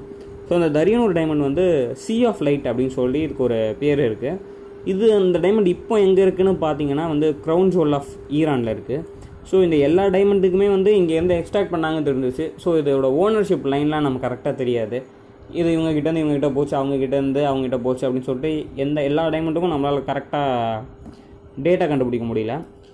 ஸோ செகண்ட் டைமண்ட் என்னென்னு பார்த்தீங்கன்னா நுருல் லைன் அப்படின்னு சொல்லிட்டு ஒரு டைமண்டு ஸோ இது வந்து அந்த கோல்கொண்டா கிங்டமுக்கு அப்புறம் விஜயநகர் கிங்டமில் இருந்துச்சு. இது அவங்களோட கஜானாவில் இருந்துச்சு. ரொம்ப ஒரு பொக்கிஷமாக பார்க்கப்பட்டுச்சு அது. அதுக்கப்புறம் வந்து முகல் எம்பரரான நாதிர் ஷா கிட்ட போச்சு இந்த டைமண்டு ஆக்சுவலி இந்த நுர்ரு லைன் டைமண்டுங்கிறது வந்து ஒரு ரொம்ப பெரிய டைமண்ட் ஆக்சுவலி இந்த ஆறு டைமண்ட்ஸே ரொம்ப பெரிய டைமண்டாக இருந்துச்சு நுர்ரு லைன் டைமண்ட்ங்கிறது ஸோ அதை என்ன பண்ணாங்கன்னா ரெண்டு பாதியாக பிச்சு அதாவது வெட்டிட்டாங்க அதை. ஸோ ஒரு பாதியை வந்து நுர்ரு லைன் டைமண்டுன்னும் இன்னொரு பாதியை வந்து தராஹை நூர் அப்படின்னு சொல்லிட்டு ரெண்டு பாதியாக பிரிச்சுட்டாங்க. ஸோ இந்த ரெண்டாவது பாதி இருக்கு இல்லையா தராஹை நூர் இது வந்து வந்து ஈரான் ஜுவல் அவங்க அவங்கக்கிட்ட தான் இருக்குது இதை வந்து அவங்க எம்பரஸ் ஆன ஃபரா பால்வி அப்படின்னு சொல்லிட்டு அவங்களோட க்ரௌனில் வந்து இன்னுமே அதை ஓர் பண்ணிட்டு தான் இருக்காங்க அதை. ஸோ மூணாவது வந்து கோயினூர் டைமண்ட் கோயினூர் டைமண்ட் பற்றி நான் ஒரு தனியாகவே ஒரு எபிசோட் பண்ணலான்னு வச்சுருக்கேன். ஏன்னா இதோட ஸ்டோரி தான் இன் டீட்டெயில் ஓரளவுக்கு மற்ற கம்பேர் பண்ணும்போது கொஞ்சம் இன்டீட்டாகவும் இன்டீட்டெயிலாகவும் நல்ல இன்ட்ரெஸ்டிங்காகவும் இருக்குது ஸோ அதை பற்றி நான் தனியாக இன்னொரு பாட்காஸ்ட்டில் பேசுகிறேன் ஸோ அடுத்தது வந்து ஹோப் டைமண்ட் அப்படின்னு சொல்லிட்டு ஒரு டைமண்டு ஸோ அந்த ஹோப் டைமண்ட் என்னென்னு பார்த்தீங்கன்னா இது வந்து ஜேபி டேன்வியர் அப்படின்னு சொல்லிட்டு ஒருத்தர் வந்து இது இந்தியாவிலேருந்து வாங்கிட்டு போனார். இது வந்து டேன்வர் ப்ளூ அப்படின்னு சொல்லிட்டு இந்த க ஹோப் டைமண்டோட கலரே அந்த அந்த கலரில் தான் சொல்லுவாங்க. நீங்கள் ந நிறைய டைமண்ட்ஸ் சொன்னால் கூட இன்னும் கூட இந்த இந்த வகையான ப்ளூவை வந்து டேன்வர் ப்ளூ அப்படின்னு சொல்லுவாங்க. ஏன்னா இவர் அதை வாங்கினாலையும் இந்த டைமண்ட் அந்த கலரில் இருந்தனாலையும் அந்த பேர் வந்து ரொம்ப பழக்கத்துக்கு வந்துருச்சு. ஸோ இவர் வந்து இதை வந்து லூயிஸ் ஃபோர்டீன் அப்படின்னு சொல்லிட்டு ஒரு ஃப்ரெஞ்ச் கிங்குக்கு விற்றுருக்காரு இது வந்து இவர்கிட்ட இருந்து இது வந்து காணாமல் போயிடுச்சு. இது எங்கே போச்சு? யார் யார்கிட்ட இருந்துச்சு அப்படின்னு தெரியல. ஆனால் கடைசியில் வந்து யூஎஸ்ஏவோட நேஷ்னல் மியூசியம் எக்ஸிபிஷனுக்கு போயிடுச்சு. இப்போ அது வந்து இந்த ஹோப் டைமண்ட் வந்து அங்கே தான் இருக்குது இதை வந்து டூ ஃபிஃப்டி மில்லியனுக்கு வந்து அவங்க வேல்யூ பண்ணியிருக்காங்க டூ தௌசண்ட் லெவனில் ஸோ நாலாவதாக என்ன டைமண்ட் பார்த்தீங்கன்னா பிரின்ஸ் டைமண்ட் அப்படின்னு சொல்லிட்டு ஒரு டைமண்டு ஸோ இதுதான் வந்து உலகத்திலே மூணாவது பெரிய பிங்க் டைமண்டு முதல் வந்து நூறு லைன் அப்படின்னு சொல்லிட்டு அந்த டைமண்டும் அப்புறமா துரா துரான் தரியா அதாவது அந்த துரா அதாவது என்ன சொல்ல வரேன்னா ஃபஸ்ட்டு வந்து நூறு லைன் டைமண்ட் தான் ஃபஸ்ட் டைமண்ட் இருக்கிறதுலே பெருசு. ரெண்டாவது வந்து தரா ஐநூறு அதாவது ரெண்டு பாதியாக பிரித்தாங்களே அந்த டைமண்டை ஃபஸ்ட்டு பாதி வந்து அதுதான் உலகத்தில் பெருசு பெரிய பிங்க் டைமண்ட் ரெண்டாவது வந்து தரா ஐநூறு அதுலேருந்து வந்த பாதி இன்னொன்று தான் ரெண்டாவது பெரிய டைமண்ட் மூணாவது வந்து இந்த பிரின்ஸ் டைமண்ட் ஸோ இதுதான் உலகத்தில் மூணு பெரிய பிங்க் டைமண்ட்ஸு இந்த மூணுமே வந்து இந்தியாவிலேருந்து தான் வந்திருக்கு. இது வந்து யூஎஸ்ஏல ஒரு ஆக்ஷனில் விற்றதில் வந்து thirty nine point three million டாலர்ஸ்க்கு வந்து விற்றுருக்காங்க டூ தௌசண்ட் டுவெலில் அஞ்சாவதாக வந்து ரெஜினா டைமண்ட் இருக்குது இதுக்கும் தேவையான அளவுக்கு டேட்டா இல்லை கரெக்டாக சொல்கிற அளவுக்கு. ஸோ கரெக்டாக பார்த்தீங்கன்னா இந்த டைமண்ட் வந்து கோல்கொண்டா மைன்லேருந்து எக்ஸ்ட்ராக்ட் பண்ணியிருக்காங்க. இது ஏதோ எம்பரர் கிட்ட இருந்து போனதாகவும் அது ஏதோ ட்ரேடர் கிட்ட தொலைஞ்சதாகவும் யாரோ திருடிட்டாங்க அந்த மாதிரி நிறைய கதைகள் இருக்குது ஆனால் கரெக்டான டேட்டா எதுக்குமே இந்த ரெஜினல் டைமண்டுக்கு இல்லை. ஸோ ஆறாவதாக என்னென்னு பார்த்தீங்கன்னா Wittelsbach diamond Wittelsbach diamond so அந்த விட்டல்ஸ் பேக் டைமண்ட் வந்து ஃபிலிப் ஃபோர் அப்படின்னு அவரோட வந்து அவரோட அவர் அரசராக இருக்கும்போது அவங்களோட க்ரௌன் ஜுவல்ஸில் இருந்துச்சு. இதை வந்து அவங்க டா டாட்டரோட மேரேஜுக்கு வந்து டௌரியாக வந்து அதை கொடுத்துருக்காங்க. ஸோ சிக்ஸ்டீன் சிக்ஸ்டி ஃபோரில் வந்து இவங்க வந்து அப்போ கேப் அப்படின்னு சொல்லிட்டு ஒரு அவங்க ஃபேமிலியில் தான் போய் இவங்க வாழ்ந்துருக்காங்க. இந்த இவங்களை கல்யாணம் பண்ணி கொடுத்துருக்காங்க. அந்த ஸ்பெயின் கிங்கோட டாட்டரை அவங்க கல்யாணம் பண்ணி கொடுத்துருக்காங்க அவங்க ஃபேமிலியில் இவங்க வந்து இட்டாலியில் அந்த இட்டாலியில் வைனா அப்படிங்கிற இட்டாலியில் ஒரு சிட்டியில் வந்து இருந்திருக்காங்க. ஆறாவதாக நம்ம என்ன டைமண்ட் பற்றி பார்க்க போகிறோம்னா விட்டல்ஸ் பேக் டைமண்ட் பற்றி பார்க்க போகிறோம் ஸோ இந்த டைமண்ட் வந்து ஸ்பானிஷ் கிங்கான ஃபிலிப் த ஃபோர் கிட்ட இருந்துச்சு. இது வந்து இந்தியாவிலேருந்து எப்படி அவங்க கிட்ட போச்சுங்கிறது சரியான டேட்டா இல்லை. பட் ஆனால் கரெக்டான டேட்டா வந்து இவர்கிட்ட தான் இருந்திருக்கு அப்படின்னு சொல்லிட்டு ப்ரூவ் பண்ணுது. ஸோ அந்த டைமில் வந்து இந்த ஃபிலிப் ஃபோர் கிட்ட இருக்கும்போது வந்து அவரோட டாட்டரோட மேரேஜுக்கு வந்து இதில் டவுரியாக கொடுத்துருக்காங்க. ஸோ இவர் வந்து கரெக்டாக எப்போ கல்யாணம் பண்ணி கொடுத்துருக்காங்கன்னா அவங்க டாக்டர் வந்து சிக்ஸ்டீன் சிக்ஸ்டி ஃபோரில் வந்து கல்யாணம் பண்ணி கொடுத்துருக்காங்க. இட்டாலியில் வந்து வைனா அப்படிங்கிற ஒரு சிட்டிக்கு வந்து கல்யாணம் பண்ணி கொடுத்துருக்காங்க. இவங்க வந்து யாருக்கு கல்யாணம் பண்ணி கொடுத்துருக்காங்கன்னா அவங்க ஃபேமிலி பேர் வந்து விட்டல்ஸ் பேக் ஃபேமிலி அப்படின்னு சொல்லிட்டு ஒரு ஃபேமிலி ஸோ அந்த டைமண்ட் அவங்கக்கிட்ட போனனால அந்த டைமண்டோட பேருமே வந்து விட்டல்ஸ் பேக் டைமண்ட் அப்படின்னு சொல்லிட்டு அந்த டைமண்டுக்கு அந்த பேரே வச்சுட்டாங்க. இதுதான் one of the most purest diamond அதாவது ரொம்ப டிரான்ஸ்பரண்ட்டாக இருக்கும் ரொம்ப கிளியரான குவாலிட்டியில் இருக்க டைமண்டாக வந்து பெரிய பெரிய டைமண்ட் எக்ஸ்பர்ட்ஸ்லாம் இந்த டைமண்டை பற்றி கிரிட்டிக் சொல்லியிருக்காங்க.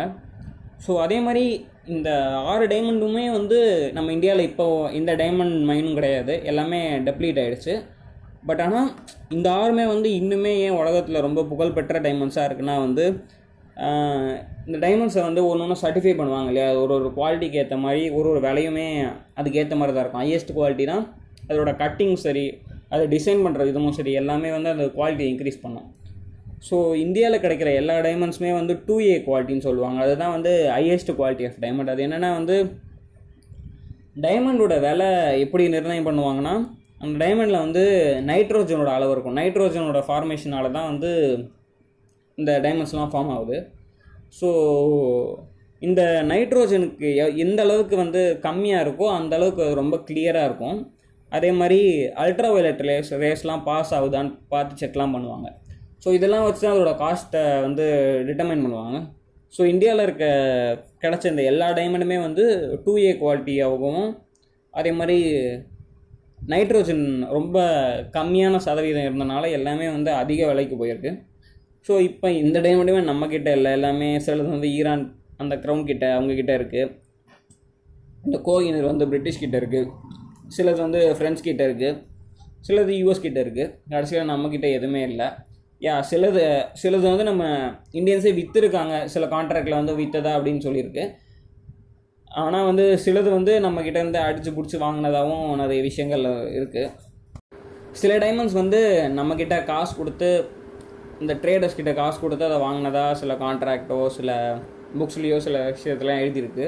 சில டைமண்ட்ஸ் வந்து இவங்க நம்மக்கிட்ட இருந்து ஏமாற்றி வாங்கினதாகவும் போர் பண்ணி அதில் எடுத்ததாகவும் அந்த மாதிரி நிறைய விஷயங்கள் இருக்குது ஸோ கரெக்டான இன்ஃபர்மேஷன் வந்து நிறைய டைமண்ட்ஸ்க்கு இல்லை. ஸோ ஏன்னா நான் இப்போ நம்ம இந்தியா கிட்டே எந்த டைமண்டுமே இல்லை. எல்லாமே வந்து யூஎஸ் கிட்டேயோ யூகே கிட்டேயோ இல்லை ஃப்ரெஞ்சோ ஸ்பெயினோ உங்ககிட்ட தான் இருக்குது ஸோ நான் கோயினூர் டைமண்ட் தான் அதை பற்றி நான் இன்னும் பேசலை. ஸோ அதை பற்றி கண்டிப்பாக ஒரு பாட்காஸ்ட் பண்ணுறேன் ஸோ அதோட இந்த பாட்காஸ்ட்டை முடிச்சுக்கிறேன். இந்த பாட்காஸ்ட்டை பற்றி அடுத்தடுத்த எபிசோடு எப்போ வரும் நீங்கள் ஃபாலோ பண்ணணுன்னா மென்பணி தமிழ் பாட்காஸ்ட் அப்படிங்கிற இன்ஸ்டாகிராம் பேஜை ஃபாலோ பண்ணுங்கள் ஸோ இதோட பாட்காஸ்ட்டை முடிச்சுக்கிறேன். நன்றி. வணக்கம். ஹலோ என் பேர் தான் கேலக்டிக் நீங்கள் கேட்டுட்ருக்கிறது தான் மென் பண்ணி இந்த பாட்காஸ்ட்டில் நம்ம எதை பற்றி பார்க்க போகிறோம்னா என்கிட்ட இப்போ ஒரு பத்து ஃபேக்ட்ஸ் இருக்குது இந்த ஃபேக்ட்ஸ் எல்லாத்தையும் நான் ஒன்று ஒன்றா சொல்லுவேன். இதில் வந்து சிலது உண்மையாக இருக்கும் சிலது வந்து பொய்யாக இருக்கும். இதில் வந்து எது உண்மை எது பொய்யுங்கிறத நீங்கள் வந்து அப்படியே ஒன்று ஒன்றா சொல்ல சொல்ல டிசைட் பண்ணிகிட்டே வரணும். கடைசியாக வந்து நான் எது உண்மை பொய்யுங்கிறத ரிவீல் பண்ணுவேன் ஸோ ஓகேவா நான் வந்து ஃபஸ்ட் ஃபேக்ட்குள்ளே போகலாம் ஸோ நம்ம எல்லாருக்கும் தெரிஞ்ச ரொம்ப ஃபேமஸான ஃபாஸ்ட் ஃபுட் ரெஸ்டாரண்ட் வந்து மெக்டொனால்ட்ஸ் அந்த ரெஸ்டாரண்ட் வந்து ப்ரொக்கோலின்னு சொல்லுவாங்க. அதாவது இந்த அது பேர் என்ன? காலிஃப்ளவர் மாதிரி இருக்கும். ஆனால் வந்து ஃபுல்லாக க்ரீனாக இருக்கும். அந்த வெள்ளையாக இருக்கிறதுல ஃபுல்லாக க்ரீனாகவே இருக்கும். டோட்டலாக க்ரீனாக இருக்கும். ஸோ இது வந்து ரொம்ப ஹெல்த்தியான வெஜிடபிள்னு சொல்லுவாங்க. இது வந்து இந்த ஃப்ளேவரில் வந்து மெக்டானல்ட்ஸ் வந்து ஒரு சிவிங்கம் ரெடி பண்ணாங்களாம் கிட்ஸை அட்ராக்ட் பண்ணுறதுக்காக பட் ஆனால் வந்து அந்த சைல்டு ஹெல்த்து டெஸ்டர்ஸ்லாம் இருப்பாங்களே அதாவது ஒரு ஃபுட் ப்ராடக்ட் டெஸ்டர்ஸ்லாம் இருப்பாங்களே அவங்கெல்லாம் இந்த ப்ராடக்ட்டை டெஸ்ட் பண்ணி பார்த்துட்டு இது வந்து ரிலீஸ் பண்ணக்கூடாது அப்படின்னு சொல்லிட்டு தடை பண்ணிட்டாங்களாம். இது உண்மையா இல்லையா அப்படிங்கிறத யோசிச்சு வச்சுக்கோங்க. இப்போ நம்ம ரெண்டாவது ஃபேக்ட்ஸுக்கு போகலாம் ரெண்டாவது என்னென்னா நம்ம எல்லாருக்கும் தெரியும் ட- அந்த டால்ஃபின்ஸ் வந்து தண்ணி கடியில் ரொம்ப நேரம் மூச்சு பிடிக்க முடியும் அப்படின்னு சொல்லுவாங்க. அது வந்து பத்து நிமிஷம் வரைக்கும் மூச்சு பிடிக்க முடியுமா? பட் ஆனால் ஸ்லாத்துன்னு நின்று சொல்லுவாங்க. அது வந்து தூங்கு மூச்சு குறைன்னு சொல்லுவாங்க. அப்படியே பார்க்க தூங்கிட்டே இருக்கும். பட் ஆனால் இந்த ஸ்லாத் வந்து அதாவது நீந்தக்கூடிய ஸ்லா ஸ்லாத் வந்து நாற்பது நிமிஷம் வரைக்கும் மூச்சு பிடிச்சிட்டு இருக்க முடியும் அப்படின்னு சொல்கிறாங்க இது உண்மையாக பொய்யுங்கிறதையும் நீங்கள் தான் டிசைட் பண்ணோம் ஸோ நம்ம மூணாவது விஷயத்துக்கு போகலாம் மூணாவது என்னென்னா வந்து Julius Caesar one of the famous Roman king அவர். அவர் வந்து பிற அவர் பேர் வந்து ஜூலியஸ் சீசர் இல்லையா? அவருக்கு வந்து சிசேரியன் பண்ணாங்க. அதாவது அவங்க அம்மாவுக்கு சிசேரியன் பண்ணி அவர் பிறந்தனால தான் ஜூலியஸ் சீசர் அப்படின்னு சொல்லிட்டு அவருக்கு பேர் வச்சதாக சொல்கிறாங்க சிசேரியன்னா ப்ரெக்னென்ட் லேடிஸ் வந்து அவங்க வயிற்று அறுத்து அந்த அரு அந்த அறு அறுத்து குழந்தைய வெளில எடுக்கிற அந்த ஆப்ரேஷன் பேர் தான் சிசேரியன் சொல்லுவாங்க. ஸோ ஜூலியஸ் சீசர் அவர் பேர் சீசர்னால இந்த குழந்தை அந்த அந்த டைப் ஆஃப் மெத்தடுக்கும் வந்து சிசேரியனே பேர் வச்சிட்டாங்க அப்படின்னு சொல்கிறாங்க இது உண்மையாக பொய்யாங்கிறதையும் நீங்கள் சொல்லுங்கள் ஸோ நாலாவது என்னென்னா வந்து நம்ம எல்லாருக்கும் தெரியும் அடிடாஸ் அண்ட் பூமா இந்த ரெண்டு கம்பெனி ரொம்ப ஃபேமஸான கம்பெனி ஆக்சுவலி நான் இப்போ சொல்ல போகிறது உங்களுக்கு ஏற்கனவே கூட தெரிஞ்சுக்கலாம். அதே பேர் ரொம்ப அடிக்கடி சொல்லுவாங்க இதை. இந்த அடிடாஸ் அண்ட் பூமாவோட ஃபவுண்டர்ஸ் ரெண்டு பேர் இருக்காங்க இல்லையா? இவங்க ரெண்டு பேரும் அண்ணன் தம்பியாக இருந்தாங்களாம். இவங்க ரெண்டு பேரும் அடிடாஸ் கம்பெனில இருந்து அதுக்கப்புறம் சில கருத்து வேறுபாடுனால ரெண்டு பேரும் பிரிஞ்சு போய் அடிதாசம் பூமா அப்படின்னு சொல்லிட்டு தனியாக பிரிஞ்சு வேறு வேறு கம்பெனி வச்சுட்டு இப்போ ரெண்டு கம்பெனியும் சக்ஸஸ்ஃபுல்லாக இருக்குது அப்படின்னு சொல்கிறாங்க ஸோ இதுதான் என்னோட நாலாவது ஃபேக்ட்டு ஸோ அஞ்சாவது என்னென்னா வந்து ஃபயர் ஃபைட்டர்ஸ்லாம் இருக்காங்க பார்த்துருங்களா அவங்க வந்து ஃபயர் ட்ரக் அப்படியே எடுத்துகிட்டு வருவாங்க. அந்த ட்ரக்கில் ஒரு ஓஸ்ட்டை கனெக்ட் பண்ணி தண்ணி எடுத்து ஃபுல்லாக அந்த ப ஓஸ் வழியாக ஃபுல்லாக தண்ணி அதாவது தீப்பத்தி எறிகிற இடத்துல ஃபுல்லாக அந்த பைப்பை வச்சு தண்ணி அடிப்பாங்க. ஸோ அப்படி வருதுல அந்த தண்ணி வருதுல அந்த ஃபயர் ட்ரக்லேருந்து வர தண்ணி வந்து சில ஆர்டிஃபிஷியல் கெமிக்கல்ஸ்லாம் யூஸ் பண்ணி அந்த தண்ணியை வந்து ஒரு நார்மலான தண்ணி எவ்வளோ வெட்டாக இருக்குமோ அதை விட இன்னும் வெட்டை அதாவது ஈரப்பதம் அதிகமாக இருக்க மாதிரி சில கெமிக்கல்ஸ்லாம் யூஸ் பண்ணி அது இன்னும் கொஞ்சம் அதிகமாக வெட்டாக இருக்க மாதிரி இது பண்ணுவாங்களாம். ஸோ இது உண்மையாக இல்லையாங்கிறதையும் நீங்கள் டிசைட் பண்ணுங்கள் ஸோ இப்போ அஞ்சு நம்ம சொல்லிட்டேன். ஆறாவதாக என்னென்னா வந்து சில்லி சீட்ஸ் சில்லி சீட்ஸ் அதாவது இந்த நம்ம பார்த்துப்போம் இந்த பெங் அந்த மிளகாலாம் வந்து ஒரு சின்ன சின்ன விதை இருக்கும். எல்லோரும் சொல்லுவாங்க அந்த விதையில தான் அந்த மிளகாவோட காரம் இருக்குது அதை சாப்பிட்டா தான் நம்ம காரம் வரும்னு சொல்லுவாங்க. இது உண்மையாக இல்லையாங்கிறதையும் நீங்கள் டிசைட் பண்ணிக்கோங்க. இது வரைக்கும் நான் வந்து ஆறு சொல்லியிருக்கேன். அந்த ப்ரொக்கோலி வந்து அந்த மெக்டானல்ஸ் அந்த சிவிங்கம் அது சொன்னேன் முதல்ல. ரெண்டாவது வந்து அந்த ஸ்லாத் டால்ஃபின் அது சொன்னேன். மூணாவது வந்து ஜூலியஸ் சீசர் நாலாவது வந்து அடிடாஸ் அண்ட் பூமா அஞ்சாவது வந்து ஃபயர் ஃபைட்டர்ஸ் அந்த இது சொன்னேன். ஆறாவது வந்து இந்த சில்லி சீட்ஸ் அதை பற்றி சொன்னேன். ஸோ ஓகே இப்போ நம்ம ஏழாவதாக என்ன சொல்ல போகிறோம்னா இந்த கிவின்னு சொல்லுவாங்க ஒரு பழம். பார்க்க வந்து அது கொஞ்சம் ரொம்ப- ரொம்ப டேஸ்ட்டாக இருக்கும் அந்த பழம். கொஞ்சம் மேலே பார்க்க வந்து கொஞ்சம் சப்போட்டா கலரில் அந்த ப்ரௌனிஷாக இருக்கும். ஸோ அந்த அந்த பழத்தை வந்து கிவின்னு சொல்லுவாங்க. ஆக்சுவலி நியூசிலாண்டர்ஸ் எல்லாரையும் நம்ம கிவின்னு சொல்லுவோம். ஆக்சுவலி வந்து இந்த கிவி வந்து அந்த காலத்தில் சைனீஸ் கூஸ்பெரின்னு சொல்லுவாங்களாம். ஏன்னா சைனாலேருந்து தான் அந்த ஃப்ரூட் வந்து ஒரிஜின் ஆச்சான் அங்கேருந்து வந்து நியூசிலாண்டுக்கு கொண்டு போய் அதை அக்ரிகல்ச்சர் பண்ணி அதுக்கப்புறம் அது அங்கே அந்த அங்கே அங்கேருந்து அமெரிக்காவோட மார்க்கெட்டுக்கு வந்து இது அங்கேருந்து தான் வந்துச்சான் ஸோ அந்த பழம் அங்கேருந்து வந்ததுனால கிவிஸ்ன்னு அவங்கள கூப்பிட்டு நியூசிலாண்டு எல்லாருக்குமே இப்போ கிவிங்கிறது ஒரு பட்ட பேராக போச்சு.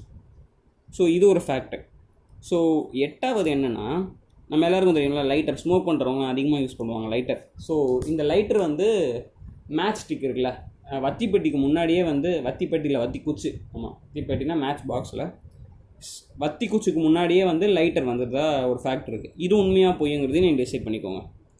ஸோ ஒன்பதாவதாக என்ன நான் சொல்ல போகிறேன்னா ஆஸ்ட்ரிச் இருக்குல்ல. அந்த ஆஸ்ட்ரிச் வந்து உங்களுக்கே தெரியும். அது வந்து ஒரு அது அதோட முட்டை தான் உலகத்துலேயே ரொம்ப பெரிய முட்டைன்னு சொல்லுவாங்க. அது உண்மை தான் நான் அதை பற்றி எதுவும் சொல்லலை. அந்த ஆஸ்ட்ரிச் வந்து சில நிறைய கார்ட்டூன்ஸில் பார்த்துருப்பீங்க. சில படத்துலலாம் கூட பார்த்துருப்பீங்க. அடிக்கடி வந்து ஏதாவது பிரச்சனைனா வந்து அதோட தலையை வந்து அது பூமிக்குள்ளே அப்படியே மண்ணுக்குள்ளே உள்ள அமைக்கிக்கும். இது உண்மையாக பொய்யா அப்படிங்கிறதையும் நீங்கள் டிசைட் பண்ணிக்கோங்க. இதோட ஒம்பது போயிடுச்சு. கடைசியாக பத்தாவது விஷயம் ஒன்று சொல்ல போகிறேன் இது கரெக்டாக எனக்கும் தெரியாது. இருந்தாலும் நான் சொல்கிறேன் ஹிட்லர் இருக்கார் இல்லையா? ஹிட்லரோட பிரதர் வந்து ஆக்சுவலி வந்து அலைஸ்க்காக வார் பண்ணுறாரு அதாவது யூஎஸ் சைட்லேருந்து அவர் வந்து ஃபைட் பண்ணதா ஒரு எவிடன்ஸ் இருக்குது இது உண்மையாக பொய்யாங்கிறதையும் நீங்கள் சொல்லுங்கள் ஆக்சுவலி அலைஸுங்கிறது வந்து இந்த அமெரிக்கா யூகே இந்த இந்த டீம் அது. மற்ற இந்த ஆக்சிஸுங்கிறது வந்து ஜப்பான் ஜெர்மனி இட்டாலி இவங்க இவங்க மூணு பேர் ஆக்சிஸ் இவங்க அலைஸ் இவர் வந்து எதிர்த்து அதாவது ஹிட்லர் எதிர்த்து அந்த அந்த டீமில் இருந்ததா ஒரு ஃபேக்ட் சொல்லுது. ஸோ இதில் நான் பத்து ஃபேக்ட் சொல்லிட்டேன். நீங்கள் எல்லாத்தையும் டிசைட் பண்ணியிருப்பீங்கன்னு நினைக்கிறேன். ஸோ இப்போ நான் ஒன்று ஒன்றா சொல்கிறேன் ஆக்சுவலி இந்த ஃபஸ்ட்டு சொன்னேன் இல்லையா? ப்ரொக்கோலி அண்ட் மெக்டோனல்ஸ் இருக்கு இல்லையா? அது ஆக்சுவலி வந்து உண்மை தான் அவங்க உண்மையிலேயே அந்த மாதிரி ஒரு ஃப்ளேவரில் வந்து ரெடி பண்ணியிருக்காங்க. பட் ஆனால் வந்து அவங்க கவர்மெண்ட் வந்து அந்த டெஸ்டிங் பண்ணுறவங்க வந்து இந்த மாதிரிலாம் பண்ணக்கூடாது. இதில் ஏதோ சரியில்லை அப்படின்னு சொல்லிட்டு அதை ஸ்டாப் பண்ணிட்டாங்க. ரெண்டாவது ஃபேக்ட்டும் வந்து நான் சொன்னது உண்மை தான் அந்த ஸ்லாத் டால்ஃபின் சொன்னேன் இல்லையா? டால்ஃபினை விட ஸ்லாத்தால் அதிகமாக மூச்சு பிடிக்க முடியும்.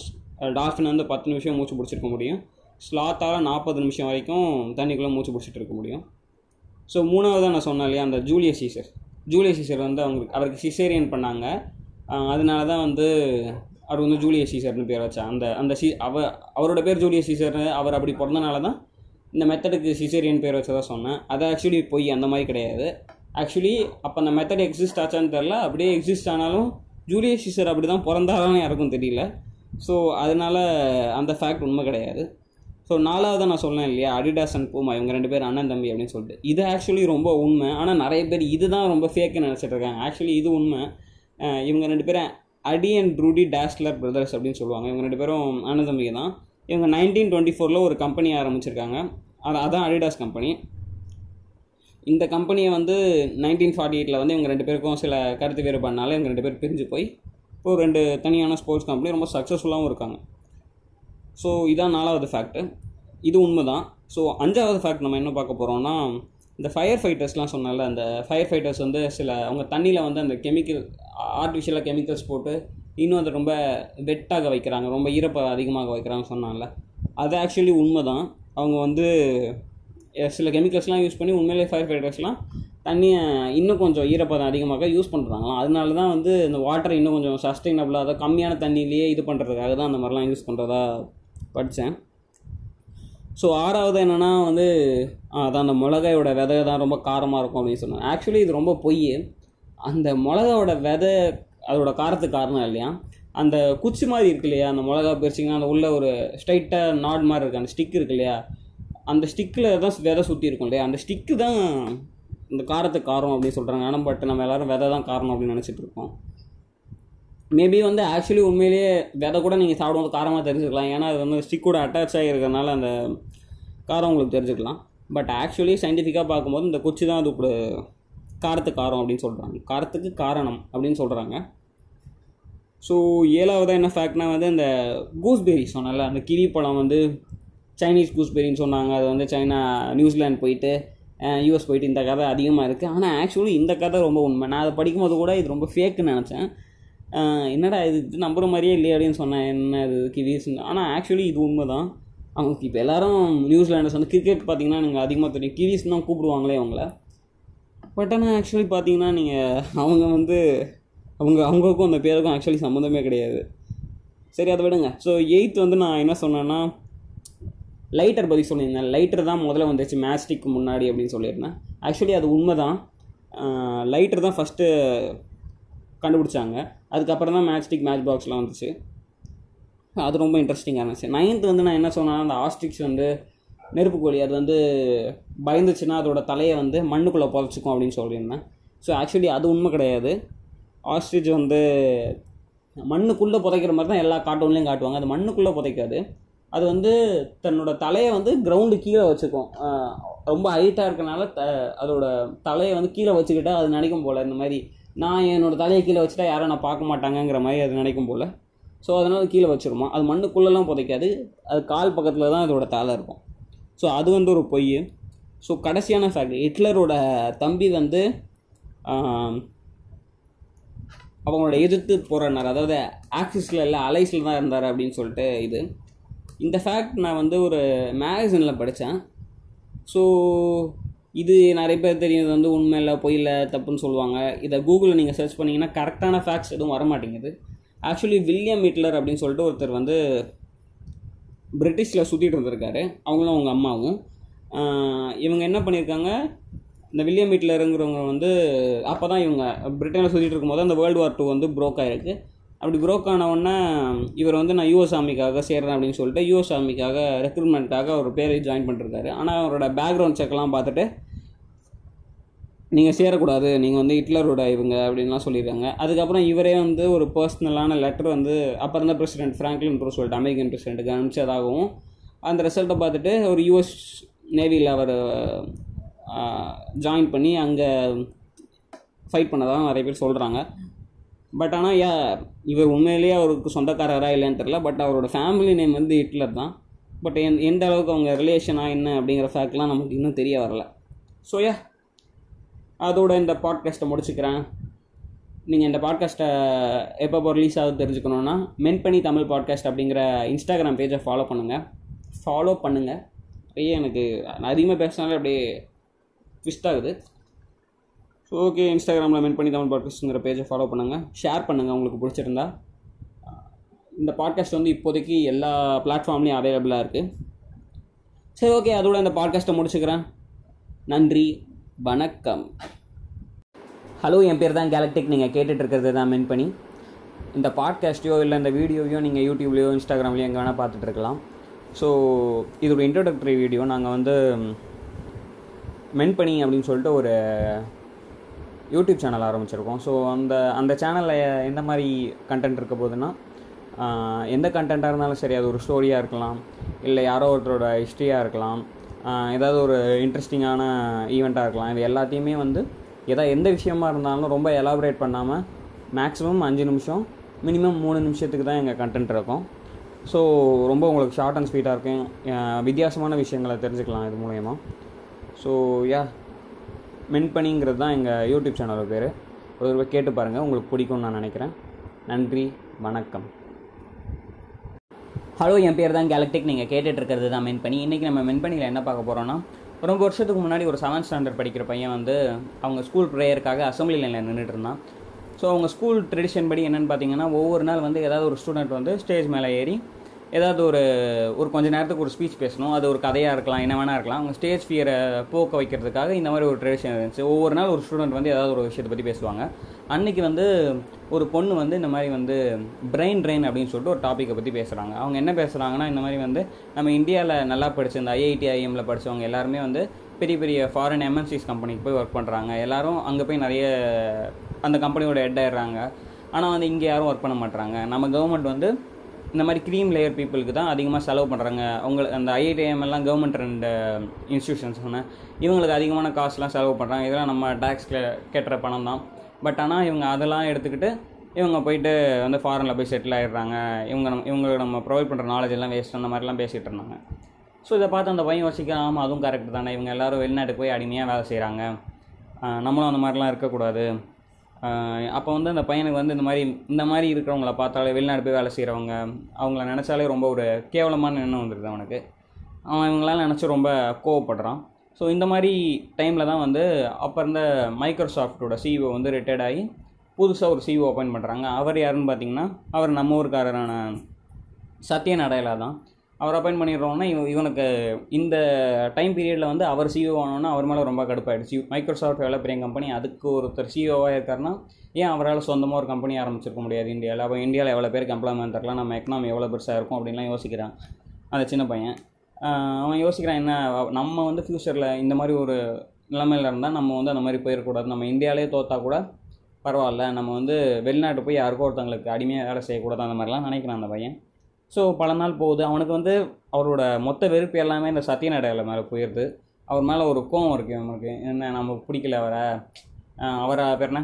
அவன் கோலை அவரை பார்த்தாலே ஒரு ஒரு பேட் ஃபீலிங் வருது. ஒரு ஹேட் ரேட் மாதிரி ஃபார்ம் ஆகிடுச்சு அந்த பையனுக்கு. ஸோ இந்த மாதிரி பல நாள் ஆகுது. ஸோ ஒரு நாள் வந்து இவரை பற்றி தான் அவர் பெரிய ஆள் ஆகிட்டார்ல ஒரு ஒரு நாள் நியூஸ் பேப்பர் அவரை பற்றி கவர் பண்ணுவாங்க. இந்தியா கே பெருமை இந்த மாதிரி அவர் சிஓ ஆகிட்டாருங்கிற பற்றிலாம் கவர் பண்ணிகிட்டு இருக்காங்க. ஒரு நாள் வந்து நியூஸ் பேப்பரில் படிக்கும்போது அந்த சத்யநாடையில் வந்து மென்டல் ஹெல்த் பற்றியும் கிட்ஸ் வித் ஆர்டிசம் அப்படின்னு சொல்லிட்டு ஒரு டாபிக் பற்றி பேசியிருக்காரு அவர். இவன் அதை பற்றி படித்து பார்க்கும்போது ஏன் இவர் அதை பற்றி பேசியிருக்காரு அப்படின்னு சொல்லிட்டு இவன் படித்து பார்க்குறான். படித்து பார்க்கும்போது தான் தெரியுது அவரோட பையனே வந்து இந்த மாதிரி ஒரு ஆர்டிசமில் பிறந்தவன். அவனுக்கு வந்து ஃபுல்லாக வீல் சேர்லேயே தான் இருப்பாங்க. இந்த மாதிரி அவருக்கு பிறந்த குழந்தை இந்த மாதிரி நிறைய பிரச்சனைகளோட இருக்காங்க அப்படின்னு எனக்கு தெரியுது. ஸோ இவன் அதை படிக்கிறான் அதை படித்து படிச்சுட்டு இவனுக்கு வந்து அந்த மெடிக்கல் கண்டிஷன்ஸ்லாம் அப்போ எதுவும் புரியல. அதெல்லாம் படித்து பார்த்துட்டு பட் ஆனால் ஏதோ ஒரு ப்ராப்ளம் இருக்குது அப்படின்னு மட்டும் நினைக்கிறான். அவன் வந்து அந்த ஃபோட்டோ பார்க்குறவங்க குழந்தையோட ஃபோட்டோ அந்த ஃபோட்டோ வந்து நீங்கள் அந்த ஸ்டீஃபன் ஹாக்கிங் பார்த்துருப்பீங்க. அவங்க வந்து வீல் சேரில் அப்படியே வீல் சேர்லேயே உட்காந்துருப்பாங்க கழுத்து வந்த மாதிரியே இருக்கும். உடம்பு எந்த மூமெண்ட்டும் இருக்காது. அந்த அந்த மாதிரி ஒரு கண்டிஷனில் தான் இருக்காங்க அவங்க. ஸோ அதை பார்த்துட்டு அவனுக்கு ஒரு மாதிரி ஆகிடுது நம்ம வந்து இவர் ரொம்ப கேவலமாக நினச்சோமே. சப்போஸ் இவர் இந்தியாவிலேயே இப்போ இருந்த இருந்த ஒரு கம்பெனி ஆரம்பித்து சப்போஸ் ஃபெயில் ஆகிட்டாருன்னா நம்ம இவருக்கு வந்து இவருக்கு இந்த மாதிரி குழந்த பிறந்திருக்கு. இவர் இந்த மாதிரி ஒரு பிஸ்னஸ் ஆரம்பித்து ஃபெயிலாக இருந்தாருன்னா இவர் குழந்தைய பார்த்துக்கிற அளவுக்கு இப்போ அவருக்கு ஃபினான்ஷியல் நீட்ஸ்லாம் இருந்து ரொம்ப கஷ்டமாக இருந்திருக்கும். இப்போ அங்கே அங்கே அமெரிக்காவில் வந்து நல்ல மெடிக்கல் சர்வீஸ் ப்ரொவைட் பண்ண முடியுது அவரால். நிறைய பணம் இருக்கனால நல்லா பார்த்துக்க முடியுது அப்படின்லாம் யோசிக்கிறேன் ஸோ அந்த பையன் யோசிக்கிறான் நம்ம வந்து தப்பாக நினச்சிட்டோமோ? ஏன்னா வந்து அந்த பையன் நினைக்கிறான் நம்ம வந்து இவரை பற்றி ரொம்ப தப்பாக நினச்சோம் இவர் வெளிநாடு போய் வேலை செஞ்சு அதை பற்றிலாம் அதை பற்றிலாம் யோசித்தோம் பட் ஆனால் இவங்க லைஃப்பில் என்ன நடந்தது நம்ம யாருக்குமே தெரியாது இல்லையா? அவங்க பர்சனல் லைஃப்பில் என்ன இருக்குன்னு நம்ம யாருக்குமே தெரியாது. ஒவ்வொருத்தரும் நம்ம வந்து இவங்க மாதிரி இவங்க துரோகம் பண்ணிட்டாங்க இவங்க தப்பு பண்ணிட்டாங்க. இதெல்லாம் இவங்க செய்யக்கூடாதுன்னு நம்ம ஒவ்வொருத்தர் மேலேயும் ஒரு ஒரு கமெண்ட்ஸ் வைப்போம். பட் ஆனால் மொத்தமான ஸ்டோரி அவங்க லைஃப்பில் என்ன நடக்குதுன்னு யாருக்குமே தெரியாது. ஸோ அப்போ தான் அந்த பையனுக்கு தெரியுது. ஸோ நம்ம யாரையும் ஜட்ஜ் பண்ணக்கூடாது. ஒவ்வொருத்தரும் அவங்க சொன்னோட சொந்த சொ சொந்த குழந்தைய நம்ம ஃபேமிலியில் அந்த மாதிரி யாருக்காவது இருந்தால் அது எவ்வளோ ஃபீலிங் கொடுத்துருக்கோம் அப்படின்னு அவன் யோசிச்சு பார்க்குறான். ஸோ அப்போத்துலேருந்து அவன் வந்து யாரையுமே ஜட்ஜ் பண்ணக்கூடாது அப்படின்னு ஒரு விஷயத்தை தீர்மானிக்கிறான். ஸோ இதோட இந்த பாட்காஸ்ட்டை முடிச்சுக்கிறேன். நன்றி. வணக்கம். ஹலோ என் பேர் தான் கேலக்டிக் நீங்கள் கேட்டுட்ருக்கிறது தான் மீன் பண்ணி இந்த வீடியோவில் நம்ம எதை பற்றி பார்க்க போகிறோம்னா டயனமன் ஸ்கொயர் பற்றி பார்க்க போகிறோம் இந்த இன்சிடெண்ட் வந்து சைனீஸ் ஹிஸ்ட்ரியிலேயே வந்து ரொம்ப ஒரு முக்கியமான இன்சிடெண்ட்டு இது வந்து ஜூன் ஃபோர்த் இன்சிடெண்ட் அப்படின்னு சொல்லுவாங்க. அதே மாதிரி எயிட்டி நைன் டெமோக்ரஸி மூமெண்ட் அப்படின்னு சொல்லுவாங்க. ஆனால் பட் ஒய்ட்லி வந்து எல்லாரும் வந்து டயனமன் ஸ்கொயர் அப்படின்னு தான் சொல்லுவாங்க இந்த விஷயத்த. ஸோ இது இந்த டைனமன் ஸ்கொயர்னா நான் இதுக்கு என்னென்னலாம் நடந்துச்சு அப்படிங்கிறது தான் இந்த வீடியோவில் பார்க்க போகிறோம் அதே மாதிரி இதில் வந்து நிறைய சைனீஸ் நேம்ஸ்லாம் வரும். நான் எவ்வளோ முடியுமோ கரெக்டாக ப்ரொனவுன்ஸ் பண்ண ட்ரை பண்ணுறேன் அப்படி இல்லைன்னா நீங்களே வந்து ரெஃபர் பண்ணிக்கலாம். விக்கிபீடியா பேஜ் வந்து நான் லிங்கில் கொடுத்துருப்பேன்.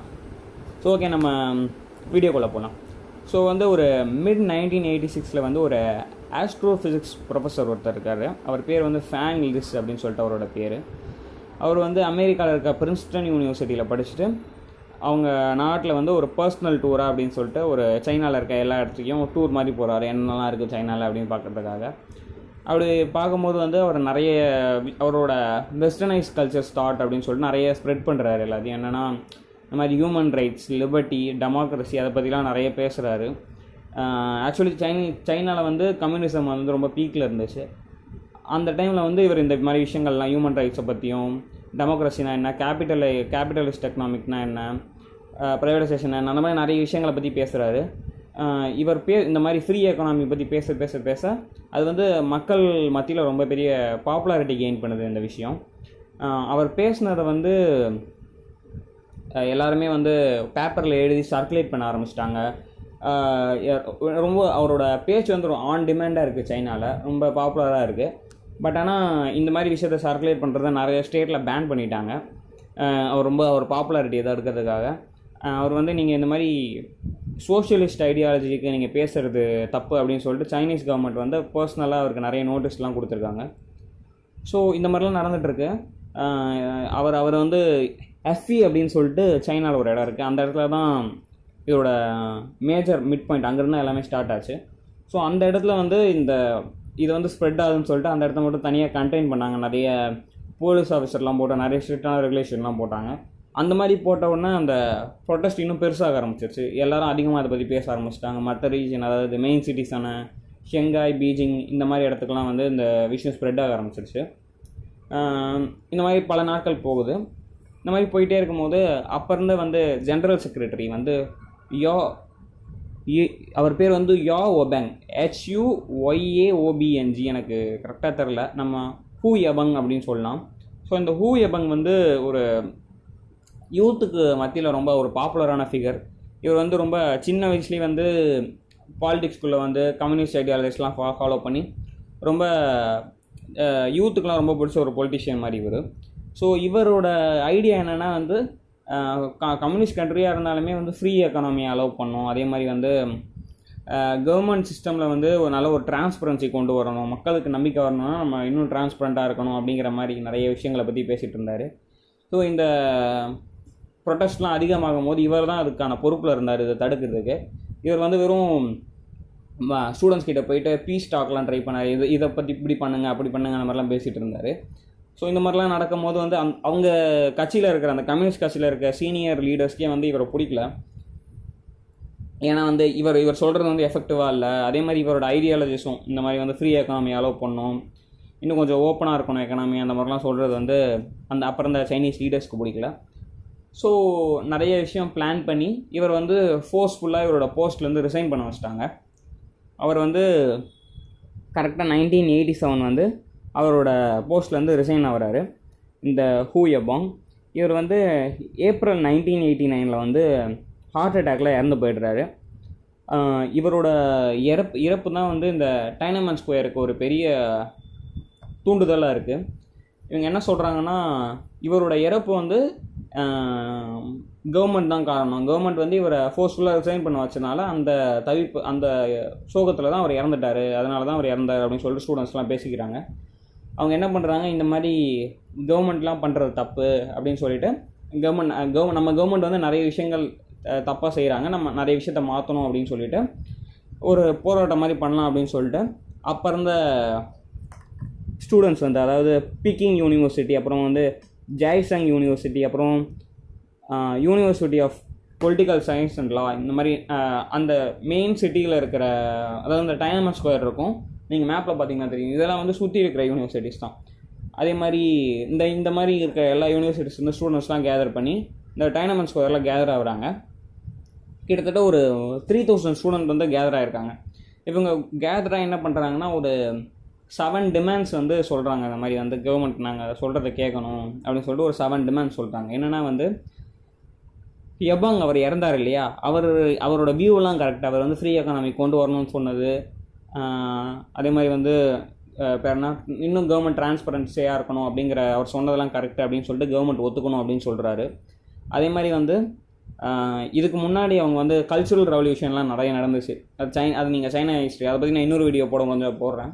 கல்ச்சுரல் ரெவல்யூஷன் ஒன்று நடந்துச்சு. அது வந்து ஒரு ஃபெயிலியர் நீங்கள் ஃபெயிலியர்னு நீங்கள் ஒத்துக்கணும் அப்படின்னு சொல்லி சொல்கிறாங்க அதே மாதிரி வந்து கவர்மெண்ட் லீடர்ஸ் ஸ்டேட் லெவலில் லீடர்ஸாக இருக்க எல்லாருமே அவங்களோட ஃபேமிலி மெம்பர்ஸ் அவங்க எல்லாருமே வந்து அவங்களோட மொத்த இன்கம் எவ்வளோ எவ்வளோ நெட்ஒர்த் இருக்குது அவங்களுக்கு அப்படின்னு சொல்லிட்டு காமனாக அதை சொல்லணும் டிரான்ஸ்பரண்ட்டாக இருக்கணும் அதை அது அப்படின்னு சொல்லிட்டு சொல்கிறாங்க நாலாவதாக என்னென்னா வந்து ப்ரைவேட் நியூஸ் பேப்பர்ஸ் அலோவ் பண்ணணும். அவங்க வந்து இன்னுமே சைனாவில் வந்து பப்ளிக் நியூஸ் பேப்பர் தான் இருக்குது ப்ரெஸ்ஸை வந்து அவங்க வந்து சென்சார் பண்ணுவாங்க. என்ன எல்லா விஷயத்தையும் உங்களால் பேசிட முடியாது. ஸோ அந்த இன்னுமே அந்த விஷயம் இருக்குது ஸோ அதெல்லாம் பண்ணக்கூடாது அப்படின்னு சொல்கிறாங்க அஞ்சாவது வந்து எஜுகேஷனுக்காக எஜுகேஷனுக்காக நீங்கள் செலவு பண்ணுற ஃபண்டிங்கை இன்னும் இன்க்ரீஸ் பண்ணணும் அப்படின்னு சொல்கிறாங்க ஆறாவது என்ன சொல்கிறாங்கன்னா இந்த மாதிரி ப்ரொடெஸ்ட்லாம் நடக்குது இல்லையா? இதுக்கெல்லாம் தடை ஆக்சுவலி அங்கே பீஜிங்கில் வந்து இந்த மாதிரி ப்ரொடெஸ்ட்லாம் பண்ணக்கூடாது. இந்த மாதிரி டெமான்ஸ்ட்ரேஷனுக்கு த- தடையை வந்து நீங்கள் ரிலீஸ் பண்ணணும். மக்கள் என்ன வேணால் செய்யலாம். அவங்க அவங்க பிடிச்சதுக்கு அவங்க ப்ரொடெஸ்ட் பண்ணலாம் அப்படிங்கிற மாதிரி கொண்டு வரணும் அப்படின்னு சொல்லிட்டு பேசுகிறாங்க ஸோ கடைசியாக ஏழாவதாக என்ன சொல்கிறாங்கன்னா ஒவ்வொரு மீடியாவுக்குமே வந்து ஃப்ரீயாக இருக்கணும் அவங்க. அந்தந்த மீடியா வந்து அவங்களுக்கு சில கவர்மெண்ட் அப்ஜெக்டிவ்ஸ் இருக்கணும். அதை தாண்டி அவங்க போகக்கூடாதுன்னு மட்டும்தான் நீங்கள் சொல்லணும். எல்லாத்தையும் எல்லாத்தையும் நீங்கள் கண்ட்ரோலில் வச்சுக்கூடாது அந்த மாதிரி சொல்கிறாங்க ஸோ இதுதான் அவங்க கொடுத்த ஏழு பிரின்சிபல்ஸ் இந்த மாதிரி ஏழு பாயிண்ட் சொல்கிறாங்க ஸோ இதெல்லாம் நடக்குது பட் நாளாக நாளாக நாளாக அந்த சைனீஸோட க்ரௌட்லாம் குறையுது.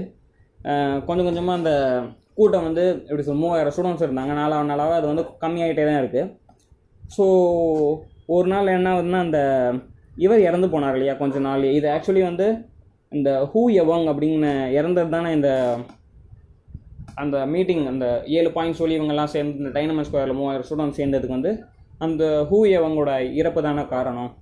ஸோ அவரோட இறப்பை வந்து அந்த அந்த ஃபியூனரில் வந்து கிரேட் ஹால் அப்படின்னு சொல்லிட்டு ஒரு கிரேட் ஹால் அப்படின்னு சொல்லிட்டு ஒரு இடம் இருக்குது அந்த டைனமண்ட் ஸ்கொயரில் ஸோ அந்த இடத்துல வந்து இருக்கிற எல்லா பெரிய லீடர்ஸும் வந்து கேதர் ஆகிருக்காங்க இவரோட ஃபியூனரலை செய்கிறதுக்கு அரசு மரியாதைப்படி.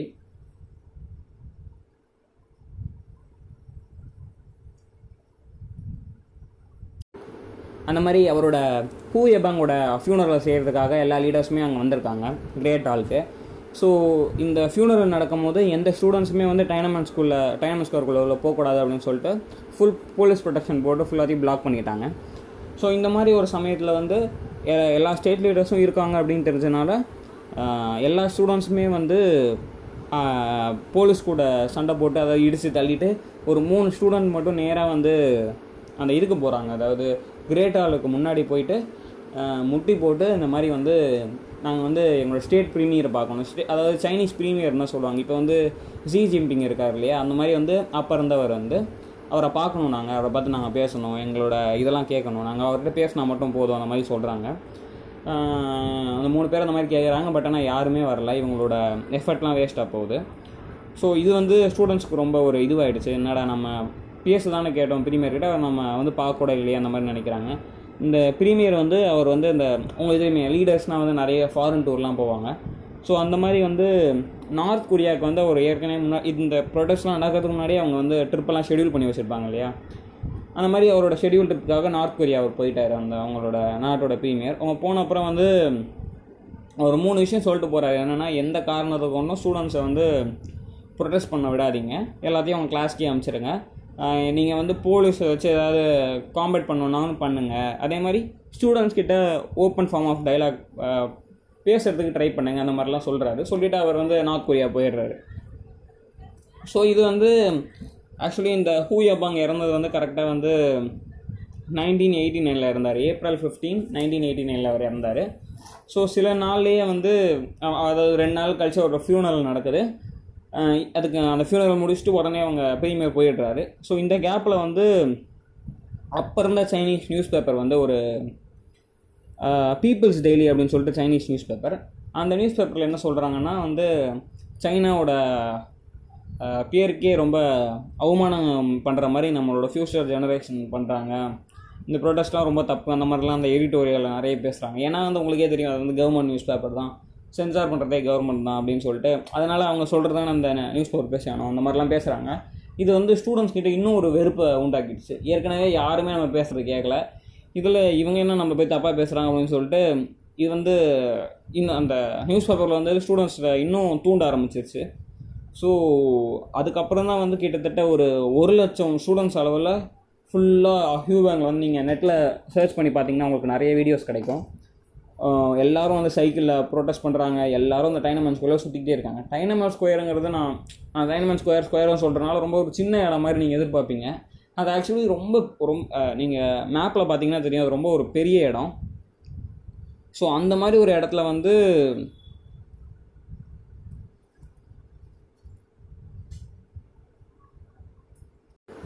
ஸோ அவ்வளோ பெரிய ஒரு இடத்தையே வந்து ஃபுல்லாகவே பிளாக் பண்ணிட்டாங்க இவங்க ஸ்டூடெண்ட்ஸ் எல்லாமே. பல நாள் வந்து இந்த ஏப்ரல் டுவெண்ட்டி சிக்ஸ் அந்த இடத்துல சேர்ந்தவங்க வந்து பல நாட்கள் அங்கேயே இருக்காங்க. ரொம்ப நாள் அது இந்த ப்ரொ அந்த ப்ரொடெக்ட் ரொம்ப ப்ரொடெக்ட் வந்து ரொம்ப நாள் நடந்துக்கிட்டே இருக்குது ஸோ இவங்க வந்து வேறு வேற என்ன ஒரு ஒரு டெமோக்ரஸி ஸ்டாச்சுன்னு சொல்லிட்டு ஒரு ஸ்டாச்சு வைக்கிறாங்க அந்த இடத்துல. இதுதான் டெமோக்ரஸிக்கான ஸ்டாச்சு அப்படின்னு சொல்லிட்டு அந்த இடத்துல வைக்கிறாங்க. வச்சு ஸ்டூடெண்ட்ஸ்லாம் வந்து நிறைய நோட்டீஸ்லாம் கொடுக்குறாங்க. அங்கேயே பேசிக்கிறாங்க. இந்த இந்த- சைலண்ட் ப்ரொட்டஸ்ட் வந்து அப்புறம் அங்கர் ப்ரொட்டஸ்ட் ஆகுது. ஸ்டூடெண்ட்ஸ் அங்கேயே தங்க ஆரம்பிச்சிட்டாங்க. யாரும் சாப்பிடாம எல்லாம் அங்கேயே இருக்க ஆரம்பிச்சிட்டாங்க. ஸோ இதை பார்த்த கவர்மெண்ட் வந்து அவங்களோட ப்ரீமியர் கிட்ட வந்து பேசுகிறதுக்காக அவங்க ஸ்டூடெண்ட்ஸ் ரெப்ரசன்டேட்டிவ்லாம் வந்து கூப்பிடுறாரு. ஒரு ஸ்டூடெண்ட் ரெப்ரசன்டேட்டிவ் பேசுகிறாங்க அவங்க அவர் இவங்களுக்குள்ளே வந்து ஒரு மீட்டிங் வரல அவர் என்னென்னா நீங்கள் வந்து இது இது சைனாக்கு த சைனா பேர் கேட்டு போகுது. அந்த மாதிரியே பேசிகிட்டு இருந்திருக்காரு. இவங்களுக்கு வந்து அது பிடிக்கல. இந்த மாதிரி வந்து நாங்கள் சொல்கிறத எங்கள் கேட்டுக்கவே மாட்டுறாங்க அந்த மாதிரி அவங்க ஸ்டூடெண்ட்ஸ் ரெப்ரசன்டேட்டிவ் சொல்லி வெளியே வந்துட்டாங்க. இதுக்கு முன்னாடி வந்து இந்த கூட்டம் ஃபார்ம் பண்ணோன்னே தான் அவங்க வந்து ஒரு யூனியன் சொல்லிட்டு ஒன்று ஃபார்ம் ஃபார்ம் பேரனா ஃபார்ம் பண்ணுறாங்க ஒவ்வொரு யூனிவர்சிட்டியில் இருக்க எல்லா முக்கியமான ரெப்ரசன்டேட்டிவ்ஸ்லாம் சேர்ந்து அவங்க அவங்களுக்குள்ளேயே ஒரு லீடர் ஃபார்ம் பண்ணி அவர் தான் போய் இந்த ப்ரீமியர்கிட்ட பேசிகிட்டு வராரு ஸோ இதெல்லாம் நடந்துகிட்ருக்கு இந்த டைமில் தான் வந்து அப்போ இருந்த சைனீஸ் கவர்மெண்ட் வந்து ஒரு நைட்டு ஒரு நியூஸ் வெளியிடுறாங்க. என்னென்னா வந்து சைனாவோட பப்ளிக் பீப்புள் யாருமே வந்து இந்த டைனமன் ஸ்கொயருக்கு போகக்கூடாது. ஆஹ், பேர் என்ன? போனால் அவங்க உயிருக்கு நாங்கள் இதில் பா பேர் என்ன? உத்தரவாதம் இல்லை அந்த மாதிரி விஷயங்களை வந்து சொல்கிறாங்க ஸோ நைட் என்ன நடக்க போகுது அப்படின்னு சொல்லிட்டு அங்கே இருந்த ஸ்டூடெண்ட்ஸ் யாருக்குமே தெரியல. எல்லோரும் வெயிட் பண்ணிகிட்டு இருக்காங்க. அதே மாதிரி வந்து இந்த ஒரு விஷயத்த சொல்ல மறந்துட்டேன். இந்த ஸ்டூடெண்ட்ஸ்லாம் கேதர் ஆகிருந்தாங்க இல்லையா? இந்த பீக்கிங் யூனிவர்சிட்டி இந்த university of political science and law அப்புறமா ஜெய்சாங் யூனிவர்சிட்டி இந்த யூனிவர்சிட்டிலாம் வந்து அந்த ஸ்டேட்டோட கேபிட்டலில் இருக்க யூனிவர்சிட்டிஸ் இது வந்து அந்த ஸ்டேட்டோட எலை ஸ்டூடெண்ட்ஸ் எல்லாருமே வந்து க்ரீம் லேயர் ஆஃப் ஸ்டூடெண்ட்ஸ் சொல்லுவாங்க இல்லையா? நம்ம ஊரில் இப்படி ஐஐடி இது மாதிரி எல்லாம் டாப் லெவல் ஸ்டூடெண்ட்ஸ்னு சொல்லுவாங்க. அந்த மாதிரி இருக்கிற ஸ்டூடெண்ட்ஸ் தான் வந்து இங்கெல்லாம் படிக்கிறவங்க. ஸோ இந்த மாதிரி ஸ்டூடெண்ட்ஸ் தான் இந்த ப்ரொடெக்ட்ஸில் கலந்து கலந்துட்டு இருக்காங்க. அதை நான் சொல்ல மாட்டேன். ஏன்னா அவள் மற்ற ஸ்டூடெண்ட்ஸை நீங்கள் ஐடியாலஜி தப்பாக இந்த மாதிரி சொல்லலாம். பட் ஒரு எலைட் டேர்ம் ஆஃப் பீப்புளுக்கு வந்து நீங்கள் மரியாதையே தரலைங்கிறதும் வந்து மக்கள் மத்தியில் வந்து ஒரு பெரிய என்னடா நம்ம நம்ம கண்ட்ரி வந்து நம்ம ஸ்டூ நம்ம ஸ்டூ ஸ்டூடெண்ட்ஸ் அவங்க தான் நம்ம ஃப்யூச்சர் அவங்க சொல்கிறத கேட்க மாட்டுறாங்களே அந்த மாதிரிலாம் வந்து யோசிக்கிறாங்க. ஸோ ஸோ அதெல்லாம் விடுங்க. அன்றைக்கி நைட் வந்து இந்த கவர்மெண்ட் அந்த மாதிரி ஒரு நியூஸ் சொல்கிறாங்க இல்லையா? சொன்ன அப்புறம் அன்றைக்கி நைட்டே வந்து கவர்மெண்ட் சோல்ஜர்ஸ்லாம் ஒரு கிட்டத்தட்ட ஒரு ரெண்டு லட்சம் சோல்ஜர்ஸ் வந்து அந்த டைனமன் ஸ்கொயரை சுற்றி நிற்கிறாங்க நின்றுட்டு பீரங்கிலாம் உள்ளே வருது. உள்ளே வந்த அப்புறம் கவர்மெண்ட் வந்து அவ்வளோதான் அவங்களோட அதாவது ஸ்டூடெண்ட்ஸ் எல்லாம் ஒரு வால் மாதிரி கேதர் ஆகி நிற்கிறாங்க எல்லாரையும் உடச்சி தள்ளிட்டு டேங்க் நேராக டைனமன் ஸ்கொயருக்குள்ளே போயிருச்சு. ப- மக்கள் யாராவது நின்றுட்டு இருந்தால் அவங்க மேலே ஏற்றிட்டு போயிடுவாங்க அப்படியே. இப்போ கூட இந்த நியூஸ் வந்து நம்ம டைனமன் ஸ்கொயர் அப்படிங்கிற ஒரு விஷயம் வந்து சைனாவில் பேசப்படுறதே கிடையாது. அது வந்து ஒரு அதை பேசினா தப்புங்கிற மாதிரி அது ஏன்னா அவங்க அவங்க ப்ரெஸ் வந்து இதை பற்றிலாம் பேச மாட்டாங்க. ஏன்னா அதை அவங்க சென்சார் பண்ணுறாங்க இல்லையா? அந்த டைமில் இந்த நியூஸ் கவர் ஆனது காரணம் வந்து அப்போ இருந்த ஃபாரின் நியூஸ் இன்ஸ்டியூஷன்லாம் இருக்காங்க இல்லையா? அந்த மாதிரி பிபிசி இந்த மாதிரி மற்ற சில இன்ஸ்டியூஷன்ஸ்லாம் அங்கே போய் அங்கேருந்து அப் அப்போ அந்த ஜேர்னலிஸ்ட்லாம் போய் அங்கே போய் ரெக்கார்ட் பண்ணனால தான் நமக்கு நிறைய ஃபுட்டேஜோ இதை பற்றின இன்ஃபர்மேஷன்லாம் இப்போ இருக்குது ஸோ அவங்க என்ன பண்ணாங்கன்னா நீங்கள் ஒரு ஃபோட்டோ பார்க்கலாம் டேங்க் மேன் அப்படின்னு சொல்லிட்டு ஒரு ஃபோட்டோ பார்க்கலாம். ஒருத்தர் ஒரு ஸ்டூடெண்ட் வந்து ஒரு டேங்க்கு முன்னாடி வந்து நின்றுட்டு ஒரு கொடியாட்டுற மாதிரி வந்து ஒரு ஃபோட்டோ இருக்கும். அது ரொம்ப ஃபேமஸான ஃபோட்டோ நிறைய டேங்க் முன்னாடி இந்த மாதிரி நின்ன பல ஸ்டூடெண்ட்ஸை வந்து அப்படியே ஏற்றிட்டு போயிட்டாங்க. ஸோ இந்த மாதிரி டெத் ரோல் எவ்வளோனே வந்து தெரியல. இன்னும் அஃபிஷியலான டெத் ரோல்லாம் யாரும் என்ன கவுண்ட்லாம் பண்ணல. கிட்டத்தட்ட ஒரு ஐம்பதாயிரத்துக்கு மேலே இருக்கும் அப்படின்னு சொல்லிட்டு சில கருத்து கணிப்பு சொல்லுது. பட் யா கரெக்டான இத்தனை பேர் இறந்தாங்க அப்படின்னு சொல்லிட்டு யாரால யாருக்குமே தெரியாது. ஸோ யா இந்த மாதிரி வந்து அவங்க நாட்டோட கவர்மெண்ட்டே வந்து அவங்க நாட்டு மக்களை இந்த இந்த மாதிரி ஒரு ரொம்ப ஒரு கொடிய முறையில் கொண்டாங்க அவங்க அதுக்கு என்ன நினச்சாங்கன்னா அவங்க கண்ட்ரி கம்யூனிஸ்ட் ரீதியாகவும் அவங்களோட ஐடியாலஜி இதெல்லாம் வந்து ஸ்டேபிளாக இருக்கணும்னா கவர்மெண்ட் வந்து ஸ்டேபிளாக இருக்கணும்னா இந்த எஃபர்ட் செஞ்சால் தான் எங்களால் இருக்க முடியும். அந்த மாதிரி கவர்மெண்ட் வந்து ஒரு ஸ்டாண்ட் எடுத்து சொன்னாங்க. நாங்கள் செஞ்சது தான் கரெக்டாக அந்த மாதிரி சொன்னாங்க.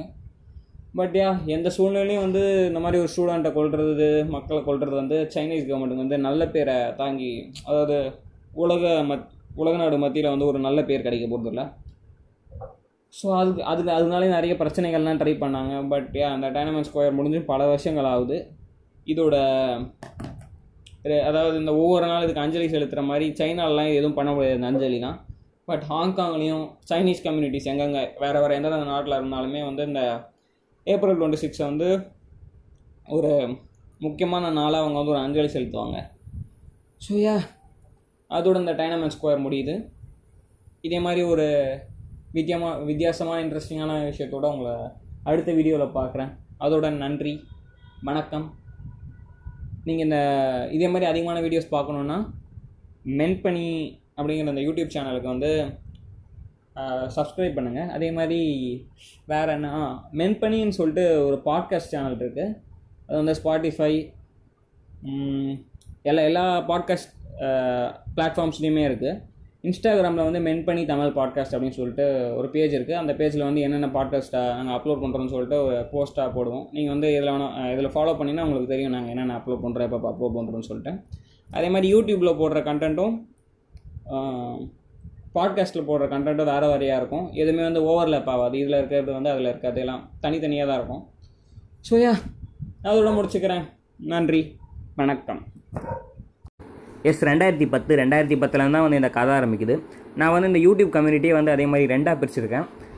ஃபஸ்ட் ஜென்ரேஷன் யூடியூபர்ஸ் அப்புறம் செகண்ட் ஜென்ரேஷன் யூடியூப்னு சொல்லிட்டு. நான் ஏன் வந்து அந்த மாதிரி ரெண்டாக பிரித்தேன் அப்படிங்கிறத நான் கடைசியாக சொல்கிறேன் அந்த கே எந்த கேட்டகரியில் பிரித்தேன் அப்படிங்கிறத. சரி வாங்க நம்ம ஃபஸ்ட் ஜென்ரேஷனில் யார் யாரெல்லாம் இருக்காங்கன்னு சொல்லிட்டு பார்க்கலாம். ஸோ இந்த கிளிப்பில் இருக்கவர் யார் அப்படின்னு தெரியலனா இவர் தான் வந்து இட்ஸ் பிரசாந்த். இவர் வந்து தமிழ் சினிமா ரிவ்யூ அப்படின்னு சொல்லிட்டு ஒரு யூடியூப் சேனல் ரெண்டாயிரத்தி பத்தில் ஆரம்பிக்கிறாரு. அப்போதுலேருந்து நிறைய கன்சிஸ்டண்ட்டாக ரிவ்யூ போட்டுகிட்டே வராரு.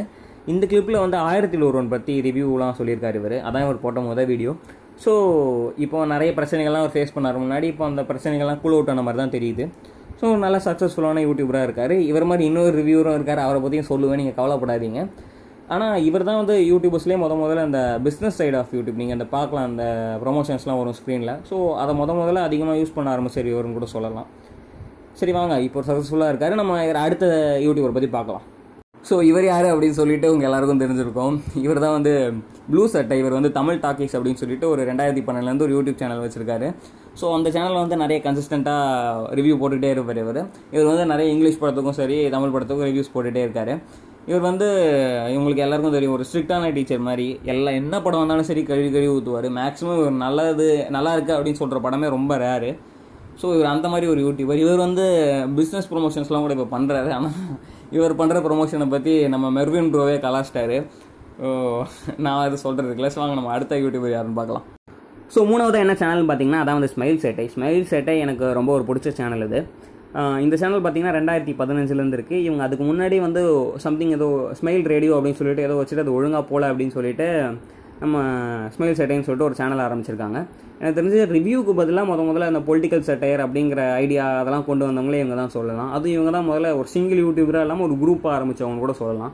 எனக்கு இவங்க வீடியோஸ்லாம் ரொம்ப பிடிக்கும்.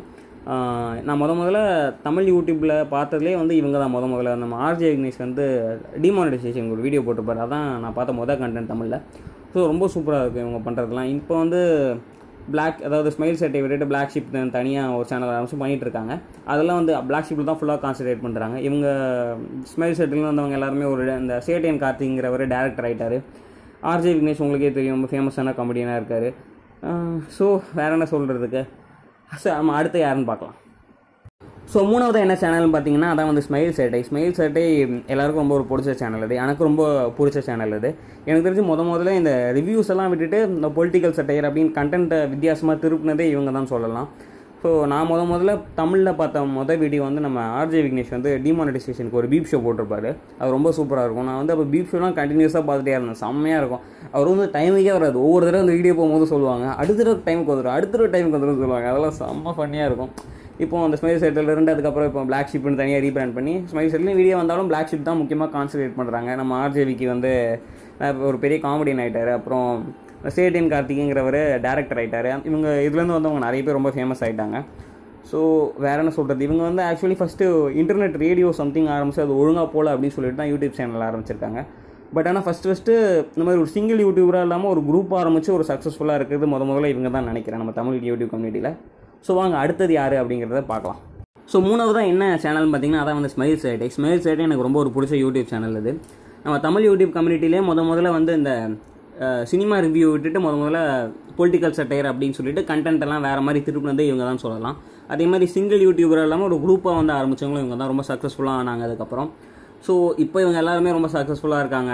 இவங்க வந்து ஆக்சுவலி ஃபஸ்ட்டு வெப் ரேடியோ அப்படின்னு சொல்லிட்டு சம்திங் ஆரம்பிச்சு அது ஒழுங்காக போகாமல் தான் வந்து ஸ்மைல் செட்டை ஆரம்பித்தாங்க இப்போ வந்து பிளாக் ஷிப்னு தனியாக ஆரம்பித்து அதை தான் ஒரு- அது ரீபிராண்ட் பண்ண மாதிரி பண்ணி ஸ்மைல் சைட்டில் வீடியோஸ் வந்தாலுமே அவங்க பிளாக் ஷீப்பு தான் ஃபுல்லாக கான்சென்ட்ரேட் பண்ணுறாங்க ஸோ இதுலேருந்து வந்து ஆர்ஜே விக்னேஷ் ரொம்ப ஃபேமஸ் ஆகிட்டார் இவர் வந்து இவர் போட்ட அந்த பீப் ஷோ இருக்கு இல்லையா அந்த டிமானடைசேஷன் ஒரு பீப் ஷோ போட்டார். அதான் நான் பார்த்த முத தமிழ் யூடியூப் வீடியோன்னு சொல்லலாம். அதான் முத முதல்ல நான் பார்த்தேன். இவர் வந்து அந்த பீப் ஷோ ஓடும் நான் வெயிட் பண்ணிகிட்டே இருப்பேன் ஒவ்வொரு தடவை வரதுக்கும் ஒவ்வொரு தடவை வரும்போது அந்த டைமுக்கு வரவே வராது. அந்த வீடியோ வரவங்க போது சொல்லுவார் இந்த மாதிரி சாரிங்க லேட் ஆகிடுச்சு அடுத்த தடவை கரெக்டாக வந்துடும் அப்படின்னு சொல்லுவார் அதே மாதிரி திருப்பியும் அடுத்த வீடியோ வரும்போது அதே கண்டென்ட் தான் இருக்கும். அதை அப்படியே ஒரு காம்படிஷன் மாதிரி கூட பண்ணலாம். அந்த அவர் சொன்ன அந்த வீடியோலாம் கூட அந்த மாதிரி சொன்னது கூட. ஸோ யா அதெல்லாம் ஒரு நல்ல கடை இப்போ இவங்க எல்லோரும் பிக் ஸ்க்ரீனுக்கு வந்துட்டாங்க. ரொம்ப ஃபேமஸ் ஆகிட்டாங்க ஸோ யா அடுத்தது யாருன்னு நம்ம பார்க்கலாம். ஸோ நாலாவதாக யாருன்னு பார்த்தீங்கன்னா அதான் அந்த புட் சட்னி. புட்சட்னி வீடியோலாம் பார்க்கும்போது எனக்கு ஒரு ஆச்சரியமாக இருக்கும். எப்படி இவங்களால் இப்படிலாம் ப்ரொடியூஸ் பண்ண முடியுது? இந்த மாதிரி வித்தியாசமாக பண்ண முடியுதுன்னு தோணும். ஏன்னா வந்து ஆக்சுவலி வித்தியாசமாக கூட விடுங்களேன். அதாவது அவங்க ப்ரொடக்ஷன் வேல்யூ எப்படி இவ்வளோ ஐயா இருக்குன்னு தோணும். அதாவது அவங்க கேமராவில் அந்த காட்டுற ஒவ்வொரு ஃப்ரேமும் வந்து ரொம்ப அதிகமாக இருக்க மாதிரி தோணும் காசெல்லாம். ஆக்சுவலி இவ்வளோ சம்பாதிக்க முடியுமா அப்படின்னு தெரில எனக்கு யூடியூப்பில் அதுவும் இப்போ கூட பாசிபிள்னு சொல்லலாம்னு வச்சுக்கோங்களேன். அந்த எர்லி ஸ்டேஜஸ்லேயே அவங்க வீடியோஸ்லாம் அப்படி இருக்கும். இப்போ நான் காட்டுற வீடியோலாம் வந்து எர்லி ஸ்டேஜஸில் வந்த வீடியோ தான். ஸோ அதெல்லாம் இவங்க எப்படி ப்ரொடியூஸ் பண்ணாங்கன்னு எங்களுக்கு தெரியல. பட் ஏன் ஆனால் எர்லி ஸ்டேஜில் ரொம்ப சக்ஸஸ்ஃபுல்லான ஒரு சேனலாக இருந்தாங்க இவங்க. ஸோ அதே மாதிரி பார்த்தீங்கன்னா இவங்க சேனல் தான் வந்து ராஜ்மோகன் வந்தார். அவர் ரொம்ப சக்ஸஸ்ஃபுல்லாக இருக்கார். இவங்க சேனலில் நான் பார்க்க போய் தான் வந்து சைடில் வந்து பியூடிபை ரெக்கமெண்டேஷன் வந்துச்சு. அதுக்கப்புறம் தான் நான் பியூடிபை சேனல்லாம் பார்க்க ஆரம்பித்தேன் ஸோ யா அது அது ஒரு நல்ல மெமரிஸ் எஸ் அடுத்தது நம்ம செகண்ட் ஜென்ரேஷன் யூடியூபர்ஸ் யார் யாரெல்லாம் சொல்லிட்டு பார்க்கலாம். நீங்கள் எல்லோரும் கோவப்படுறது எனக்கு புரியுது. என்னடா மதன் கௌரியே வந்து நீ செகண்ட் ஜென்ரேஷனில் போட்டிருக்கு அப்படின்னு சொல்லிட்டு. நான் ஏன் வந்து இந்த மாதிரி ஒரு செகண்ட் ஜென்ரேஷனில் போட்டேங்கிறத கடைசியாக சொல்கிறேன் இப்போ நம்ம மதன் கௌரியை பற்றி பார்க்கலாம். ஸோ மதன் கௌரி பார்த்தீங்கன்னா ரெண்டாயிரத்தி பதினேழில் யூடியூப் சேனல் ஆரம்பிக்கிறார். இவர் பார்த்தீங்கன்னா இவர் சேனலில் வந்து இவரோட இவர் லவ் பண்ண பொண்ணுக்கு இவருக்கு ஏதோ சண்டை போல். ஸோ அதை பற்றி தான் இவரோட மொதல் வீடியோ இருக்கும். ஒரு ஒரு இன்டர்வியூவில் கூட சொல்லியிருந்தான்னு நினைக்கிறேன் அதை பற்றி ஸோ அந்த வீடியோ நீங்கள் பார்த்தீங்கன்னா தெரியும். இந்த வீடியோ அது கிடையாது. ஸோ அந்த வீடியோவில் பார்த்தீங்கன்னா அவர் பேசியிருப்பார். ஃபுல்லாக இங்கிலீஷ் தான் பேசியிருப்பார். அதுக்கப்புறம் இவர் வீடியோ போட ஆரம்பிச்சிட்டாரு. ஐ திங்க் மதன் கௌரியோட சக்ஸஸ் அதாவது இந்த செகண்ட் ஜென்ரேஷனில் வந்தவங்க எல்லாருக்கும் சக்ஸஸ்ன்னு பார்த்தீங்கன்னா அவங்க வந்து கன்சிஸ்டண்ட்டாக வீடியோ போடுவாங்க. அது வந்து மூணு நாளாக இருக்கட்டும் ஒரு வாரமாக இருக்கட்டும் கன்சிஸ்டண்ட்டாக போடுவாங்க. மதன் கௌரி பார்த்தீங்கன்னா தினமும் வீடியோ போடுவார். ஆக்சுவலி நீங்கள் சொல்லலாம் அவரோட ப்ரொடக்ஷன் வேல்யூ வந்து பெருசாக கிடையாது. வெறும் நியூஸ் பேப்பர் ஃபோட்டோ வச்சு தான் பேசுவார் அப்படின்னு சொல்லிட்டு. பட் யோசிச்சு பாருங்களேன் ஏதாவது ஒரு நாள் ஒரு ஒரு ஒஸ்டான டே இருக்கும். ஏதாவது ஒரு மோசமாக ஒன்று நடக்கும் நமக்கு. பட் அந்த மாதிரி இருந்தால் கூட ஒரு தினமும் வீடியோ போட்டுகிட்டே இருந்திருக்காரு. எவ்வளோ பெரிய விஷயம் பாருங்கள் அதனால தான் அவரோட ஃபாலோவர்ஸ் இவ்வளோ பெருசாக கெயின் ஆயிருக்காங்க. இவரோட க்ரோத் இவ்வளோ எக்ஸ்போனன்ஷியலாக இருக்குது ஸோ யா அதான் மதன் கௌரி. நம்ம அடுத்தது யாருன்னு சொல்லிட்டு பார்க்கலாம்.